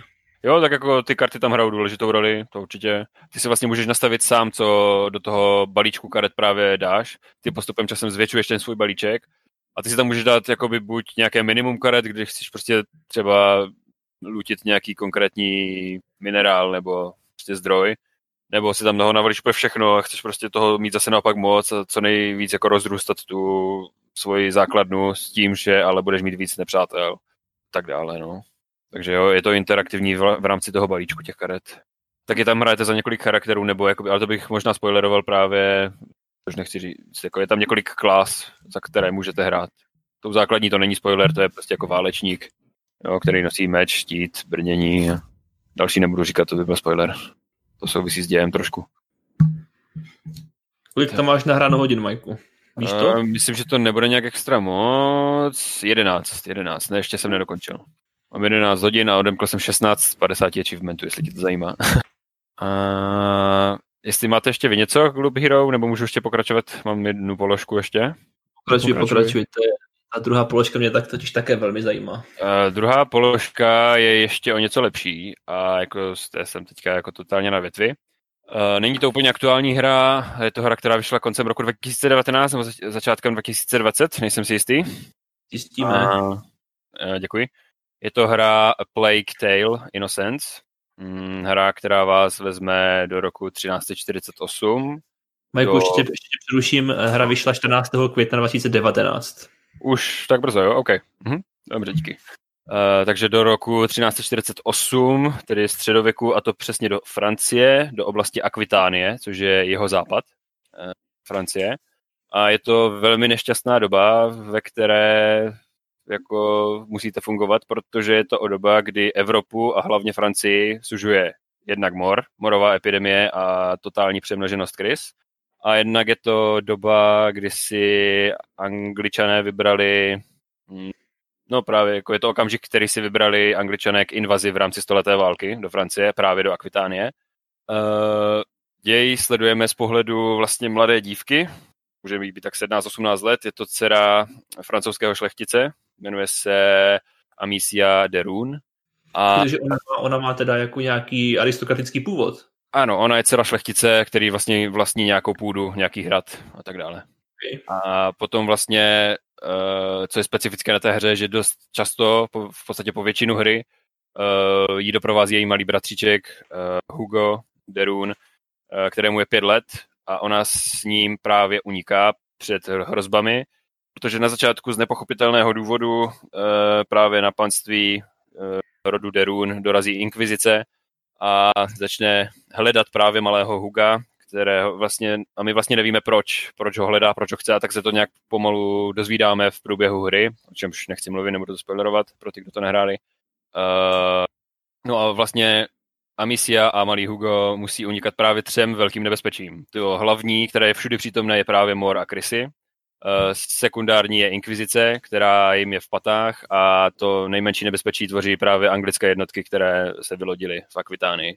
Takže jsou vlastně sami skoro proti všem. Uh, já jsem z této hry byl upřímně velmi, velmi příjemně překvapen. Uh, já jsem byl už rozčarován pomalu jako z Jedi Fallen Order, ale toto dosáhlo u mě ještě o level výš, protože je to něco originálního, něco, co mi třeba mě osobně na herním trhu chybělo a je to velmi originálně zpracované, velmi mm, zajímavý příběh, poutavý příběh, který má fakt jako zvraty, bych přímo jako prase. uh, jsou tam zajímavé prostě pasáže, kdy jakoby vývoj těch postav, jejich eh, emoce, jejich vlastně, ma, oni jsou na cestách, utíkají, že jo, před tou inkvizicí a malý Hugo prostě chybí mu jeho maminka a on ji chce prostě najít za každou cenu a není to prostě úplně jednoduché. Potom vlastně vznikají i konflikty mezi Amisiou a Hugem, kdy ona prostě, jak to říct, mm, ona jakoby ví věci, které tomu malému dítěti úplně nedokáže vysvětlit, vznikají mezi, tím, mezi nimi jakoby rozepře, nepo, nepohodnou se několikrát a potom z toho vznikají různé komplikace. Co je na druhou stranu velice jakoby kouzelné na tom, je, že vy vnímáte ten svět očima právě Amici, eh, kdy vidíte ty krutosti, nespra- jakoby křivdy a nespravedlnost, eh, které jsou velmi jako kruté, ale potom se ozve malý Hugo, který to vnímá tím dětským pohledem a je to takové sladké, takové nevinné, jo? kdy on vlastně nev, nemá tušení, co se děje. Takže to tak jako do, dokresluje ten příběh. A nevím, ta hra je prostě vyčerpávající, já jsem z ní prostě úplně na větvi. Doporučil bych určitě všem, protože příběh je naprosto originální. Prosto... Je, to, je, je to tvůj nejintenzivnější herní zážitek za poslední rok třeba, řekl bys to tak? Řekl bych tak za posledních pět až deset let možná. Až tak, až tak, hmm. jo. Nepamatuji si příběhovou jako hru. Samozřejmě můžeme mluvit o tom, že mám rád mafii, ale tu jsem hrál už dřív, než před deseti lety. Takže prostě možná pět až deset let bych řekl. Fakt jako, ještě to přečilo Jedi a já nevím co všechno, takže určitě doporučuju já bych s tebou minimálně souhlasil v tom, že, nebo takhle, já to samozřejmě hodnotit nemůžu, protože zatím jsem nehrál, byť to teda mám samozřejmě v plánu a samozřejmě i ty tvé pozitivní dojmy uh, mě lákají si to zkusit co nejdřív. Uh, nicméně já bych tomu dodal snad jen to, že souhlasím s tím, že takových her moc nevzniká. Mm. A je potřeba jich víc. je potřeba jich určitě víc a teďka prostě nevím, jako, jak, jak to přesně myslíš ty, nebo z jakého pohledu to myslíš ty, ale já to vezmu z pohledu, dejme tomu, té herní struktury a myslím to tak, že takových jako lineárních, víceméně lineárních eh, příběhových her, které bys byl schopný dohrát, dejme tomu, do já nevím, 15 hodin třeba, já nevím, jak dlouho to vlastně hrál, Mám, to, mám tady 14,8, takže to řekl docela přesně. no vidíš, tak uh, takových her podle mě jako moc nevzniká a hmm. zrovna i ten tvůj, nebo tebou zmiňovaný Jedi Fallen Order je jednou z těch her, i když tam hmm. to samozřejmě prostředí bylo trošku otevřenější, ale stejně to byla prostě ryze příběhová, víceméně, dejme tomu lineární příběhová hra hmm. se silným příběhem a to platí právě i pro Blake takže souhlasím, že takových her určitě více a budeme rádi, když budou vznikat a je vlastně fajn, že eh, i takový tým, o kterém eh, se předtím příliš třeba nemluvilo, teďka na mysli francouzské, francouzské Asobo Studio, které stojí nejenom za Plague Tale, ale i za žánrově úplně odlišnou hrou eh, a to Flight Simulatorem, mm-hmm. který, který tento tým vytvořil pro Microsoft, tak je to vlastně tým, o kterém se moc nevědělo a vlastně se uvedl, nebo tak nějak jako do popředí se dostal právě po vydání Plague Tale a moc jim přeju, aby jim to vydrželo a takových her nám přinesli ještě víc jo, Určitě, určitě, určitě. Já jsem si teďka ještě během tvého vzpomínání, teda vzpomínání, tvého vykládání vzpomněl na eh, prvky k té hry, které bych rád eh, vyzdvihl ještě. Moc se mi líbilo mm, využití alchymie tady v této hře, protože to není, jako když hrajete dneska nějakou takovou tu hru, tak uh, třeba fantazy, tak ona hodně spolehá na nějakou magii, že jo, čarování a nevím co všechno. Uh, a když si vezmeme třeba Zaklínače nebo Skyrim nebo cokoliv takového, tady máte prostě alchymii, která je čistá věda, jo, máte tam prostě různé třeba, jakoby, můžete si vytvořit takový vrhací kámen, který uh, házíte třeba proti krysám, protože vyzařuje obrovské světlo, které odpuzuje ty krysy, takže vám může pomoct procházet různé oblasti, jo, nebo jsou tam různé zápalné věci a je to prostě jako čistá, jakoby čistý fakt, jako je to věda, není to, je to prostě ta alchymie, není to žádná magie. Takže to je jedna z věcí. A ještě druhou jsem chtěl zmínit a to jsou velmi příjemné a originální logické hádanky, které se v té hře poměrně často vyskytují. A ty jsou, jak říkám, velmi originální a docela mě bavily. Bavilo mě na ně přicházet, jak to, jak to rozluštit. Cool, to zní jako parádní doporučení, Majku. Hm, určitě. Co ty, Peťo? Řekneš nám něco nad rámec, nad rámec uh, WandaVision, Justice League a Winter Soldiera? Já tu mám doporučení, které minule zaznělo v podcastu, ale vlastně nezaznělo, protože tomu nebylo rozumět a tady ta pasáž byla vystřižená a to, že jsem se podíval na eh, film s Tomem Cruisem, který se jmenuje Valkyra a to se mi líbilo, tomu bych dal takových 8 z 10, dejme tomu, to je film o operaci v druhé světové válce, válečný film, nemám tomu moc jako nějakou specifickou věc vytknout, fajn válečný film. A jinak přemýšlím, jestli přidám něco do své seriálové sbírky, co jsem viděl za poslední dobu. A dneska jsem po druhé jsem dokoukal Přátele, takže Přátele jsem oficiálně viděl dvakrát. Um, ale to samozřejmě nebylo od toho minulého dílu podcastu. Asi ne, asi člověče všechno za mě. To bylo překvapivě krátké. No tak Petě jsem vyčerpal tím 50 stránkovým seznamem minulý díl. No. Eh, no, tak já vlastně jako přemýšlím, co říct a co neříct, abych byl jako co nejstručnější. Tak eh, ale zkusím to teda nějakým způsobem, i když mi to moc nejde, víte. Takže dohrál jsem Mafiu trojku. Mm. Budu si stát za tím názorem, který jsem možná nějakým způsobem tlumočil i v předchozím eh, díle, akorát si vlastně nejsem jistý, jestli to bylo nebo nebylo vystříženo. Nicméně myslím si, že český fanoušek je až příliš kritický vůči třetí mafii a byť já stejně jako mnozí jiní budu kritizovat především tu strukturu nebo ten, ten, ten game design v podstatě, eh, kdy eh, vy musíte osvobozovat jednotlivé čtvrtě ve městě New Bordeaux, eh, abyste se tímto způsobem dostali k těm velkým příběhovým misím a pokročili nějakým způsobem v příběhu.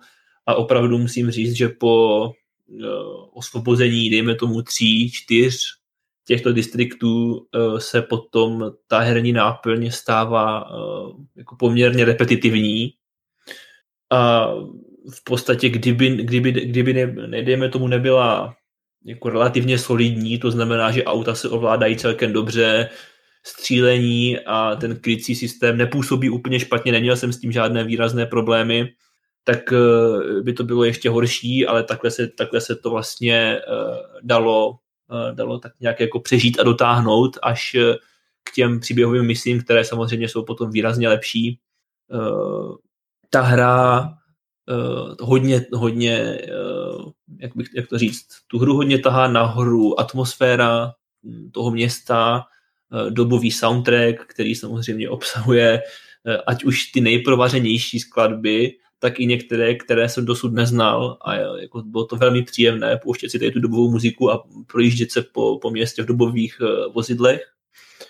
Uh, příběh si myslím, že stojí za pozornost, stoprocentně je to podle mě velmi kvalitní příběh, který má co říct uh, a to nejen o rasismu, ale i o, o celkovém takovém jako změně, která v té době se, se dělá ve společnosti, ale která vlastně i souvisí s tím rasismem do určité míry samozřejmě. Příběh je velmi kvalitní, uh, myslím si, že by obstál ve skutečnosti, by obstál a teďka to bude hodně kontroverzní názor teda, ale jako myslím si, že by obstál i třeba ve srovnání s Mafí dvojkou, úplně jako bez problémů si myslím. Jen bohužel, než se k tomu příběhu člověk propracuje, tak uh, je tam, je tam prostě spousta balastu, no. Hmm. Bohužel s tím se jako nedá nic dělat, no. Eh, ale co bych té teda jako vytkl a co mi přijde jako hodně, hodně zásadní, je teda jako špatná technická stránka, která se nezlepšila po čtyřech letech od vydání a, a nezlepšila se ani po té, co loni vyšla taková ta definitivní edice.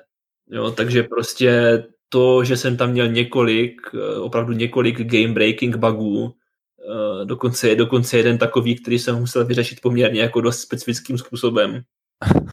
Já nevím, nevím, jestli o tom mám mluvit, abych o tom klidně mluvil, ale to zase bude prostě na 10 minut, jako. No, takže to možná nechám být, ale prostě je to zabagovaný hrozně, ta hra je ve špatném technickém stavu od vydání a jako je až zarážející to potom srovnat eh, s eh, Mafii Definitive Edition, která teda je na tom výrazně líp. Výrazně, výrazně líp, přestože se jedná v podstatě o stejný engine. Jo, i když samozřejmě, i, když samozřejmě modifikovaný, jo, to je jasné, ale prostě uh, Mafia 3 opravdu i dodnes ve velmi špatném stavu. Uh, potom jsem dohrál takovou drobnou hru, asi 4-hodinovou, 5-hodinovou, která se jmenuje Lifeless Planet. Je to, je to nezávislá hra, která kombinuje uh, skákání, uh, takové jako skákací pasáže s takovými prostorovými hádankami. Uh, myslím, že to byla hra, která se poprvé objevila na Kickstarteru, kde, kde na to si nejsem úplně jistý, ale mám pocit, že ano. Jedná se, jedná se o hru, ve které se, se vlastně v kůži amerického, amerického astronauta dostanete na, na planetu, na které zdánlivě v minulosti byl nějaký život, ale teď je, jak už název napovídá, lifeless tak trošku, ale vlastně ne tak docela, což se vlastně v průběhu těch pěti hodin postupně snažíte odhalit. Uh, jako ten příběh uh, není podle mě nějak extra promyšlený. Řekl bych, že uh, tak nějak už, už jste, už jste jako všechny ty koncepty, které, v ten, které ten příběh zpracovává, viděli někde jinde, dejme tomu. Uh, ale přesto to, bylo, přesto to byla příjemná hra, měla takovou jako mysteriózní atmosféru, protože většinu, většinu uh, té hry právě jste v takovém jako nevědomí, nebo prostě nevíte, co se tam teda vlastně stalo. A vaším cílem je to vlastně zjistit, což teda vlastně na konci se stane jako byla to hra, která, která byla zdarma na Epic Game Store, takže jako pokud, pokud ji někdo máte, tak uh, ještě jste ji nehráli, tak uh, doporučuji minimálně zkusit. Je to taková jednohubka, jak jsem říkal, maximálně pět hodinek. Bylo to vlastně docela příjemné, i když uh, nějakým způsobem to asi nevynikalo nad, nad nějakou jako jinou produkcí, ale bylo to fajn takže to je Lifeless Planet a uh, potom jsem ještě viděl uh, jeden film, který bych tady chtěl něco říct, uh, jmenuje, je to film, který se jmenuje Nepřátelé, anglicky Hostiles, uh, v hlavních rolích uh, například uh, Christian Bale a já si nikdy nejsem jistý, jestli se to tak čte, jak jsem to teďka řekl. Opravte mě případně. Christian Bale, myslím, že jo. Christian Bale, uh, nebo třeba Rosamund Pike. Mm-hmm. A, a, a, a také tam hraje, také tam hraje a takovou jako vedlejší roli tam hraje ten francouzský herec, který je teďka všude. Jak on se jmenuje? Timote. Timotej. Še, něco. Vy jste, vy jste měli francouzštinu, vy mě pomůžete určitě. No, dva roky, sedmou, osmou třídu. No. Uh, Timotej še, še, še. To je Chalamet. Šalamet, ne? Nebo Šalamej? Šalamej? Píše, nevím, jak se to čte teda. Asi. Timotej Šalamej, nevím, tak nějak. Tak nějak, no to asi bude tak ten tam taky hraje, ale jako je to, řekl bych, celkem hvězdně obsazené a je to teda o, odehrává se to v roce, nebo kolem roku 1892 eh, v Americe, kdy eh, hlavní postavou, eh, kterou je teda Christian Bale, ta dostane za úkol dopravit, dopravit náčelníka jednoho indiánského kmene do Montany, kde ten náčelník má rodinu a je to teda náčelník, který umírá na rakovinu.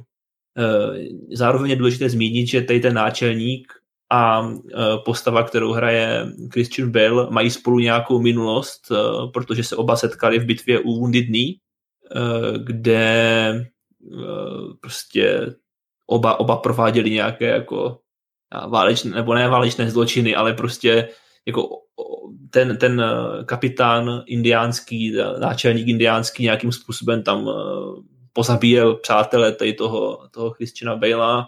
Jo. Naopak Christian Bale tam jako zase zmasakroval nějaké indiány a tak dále.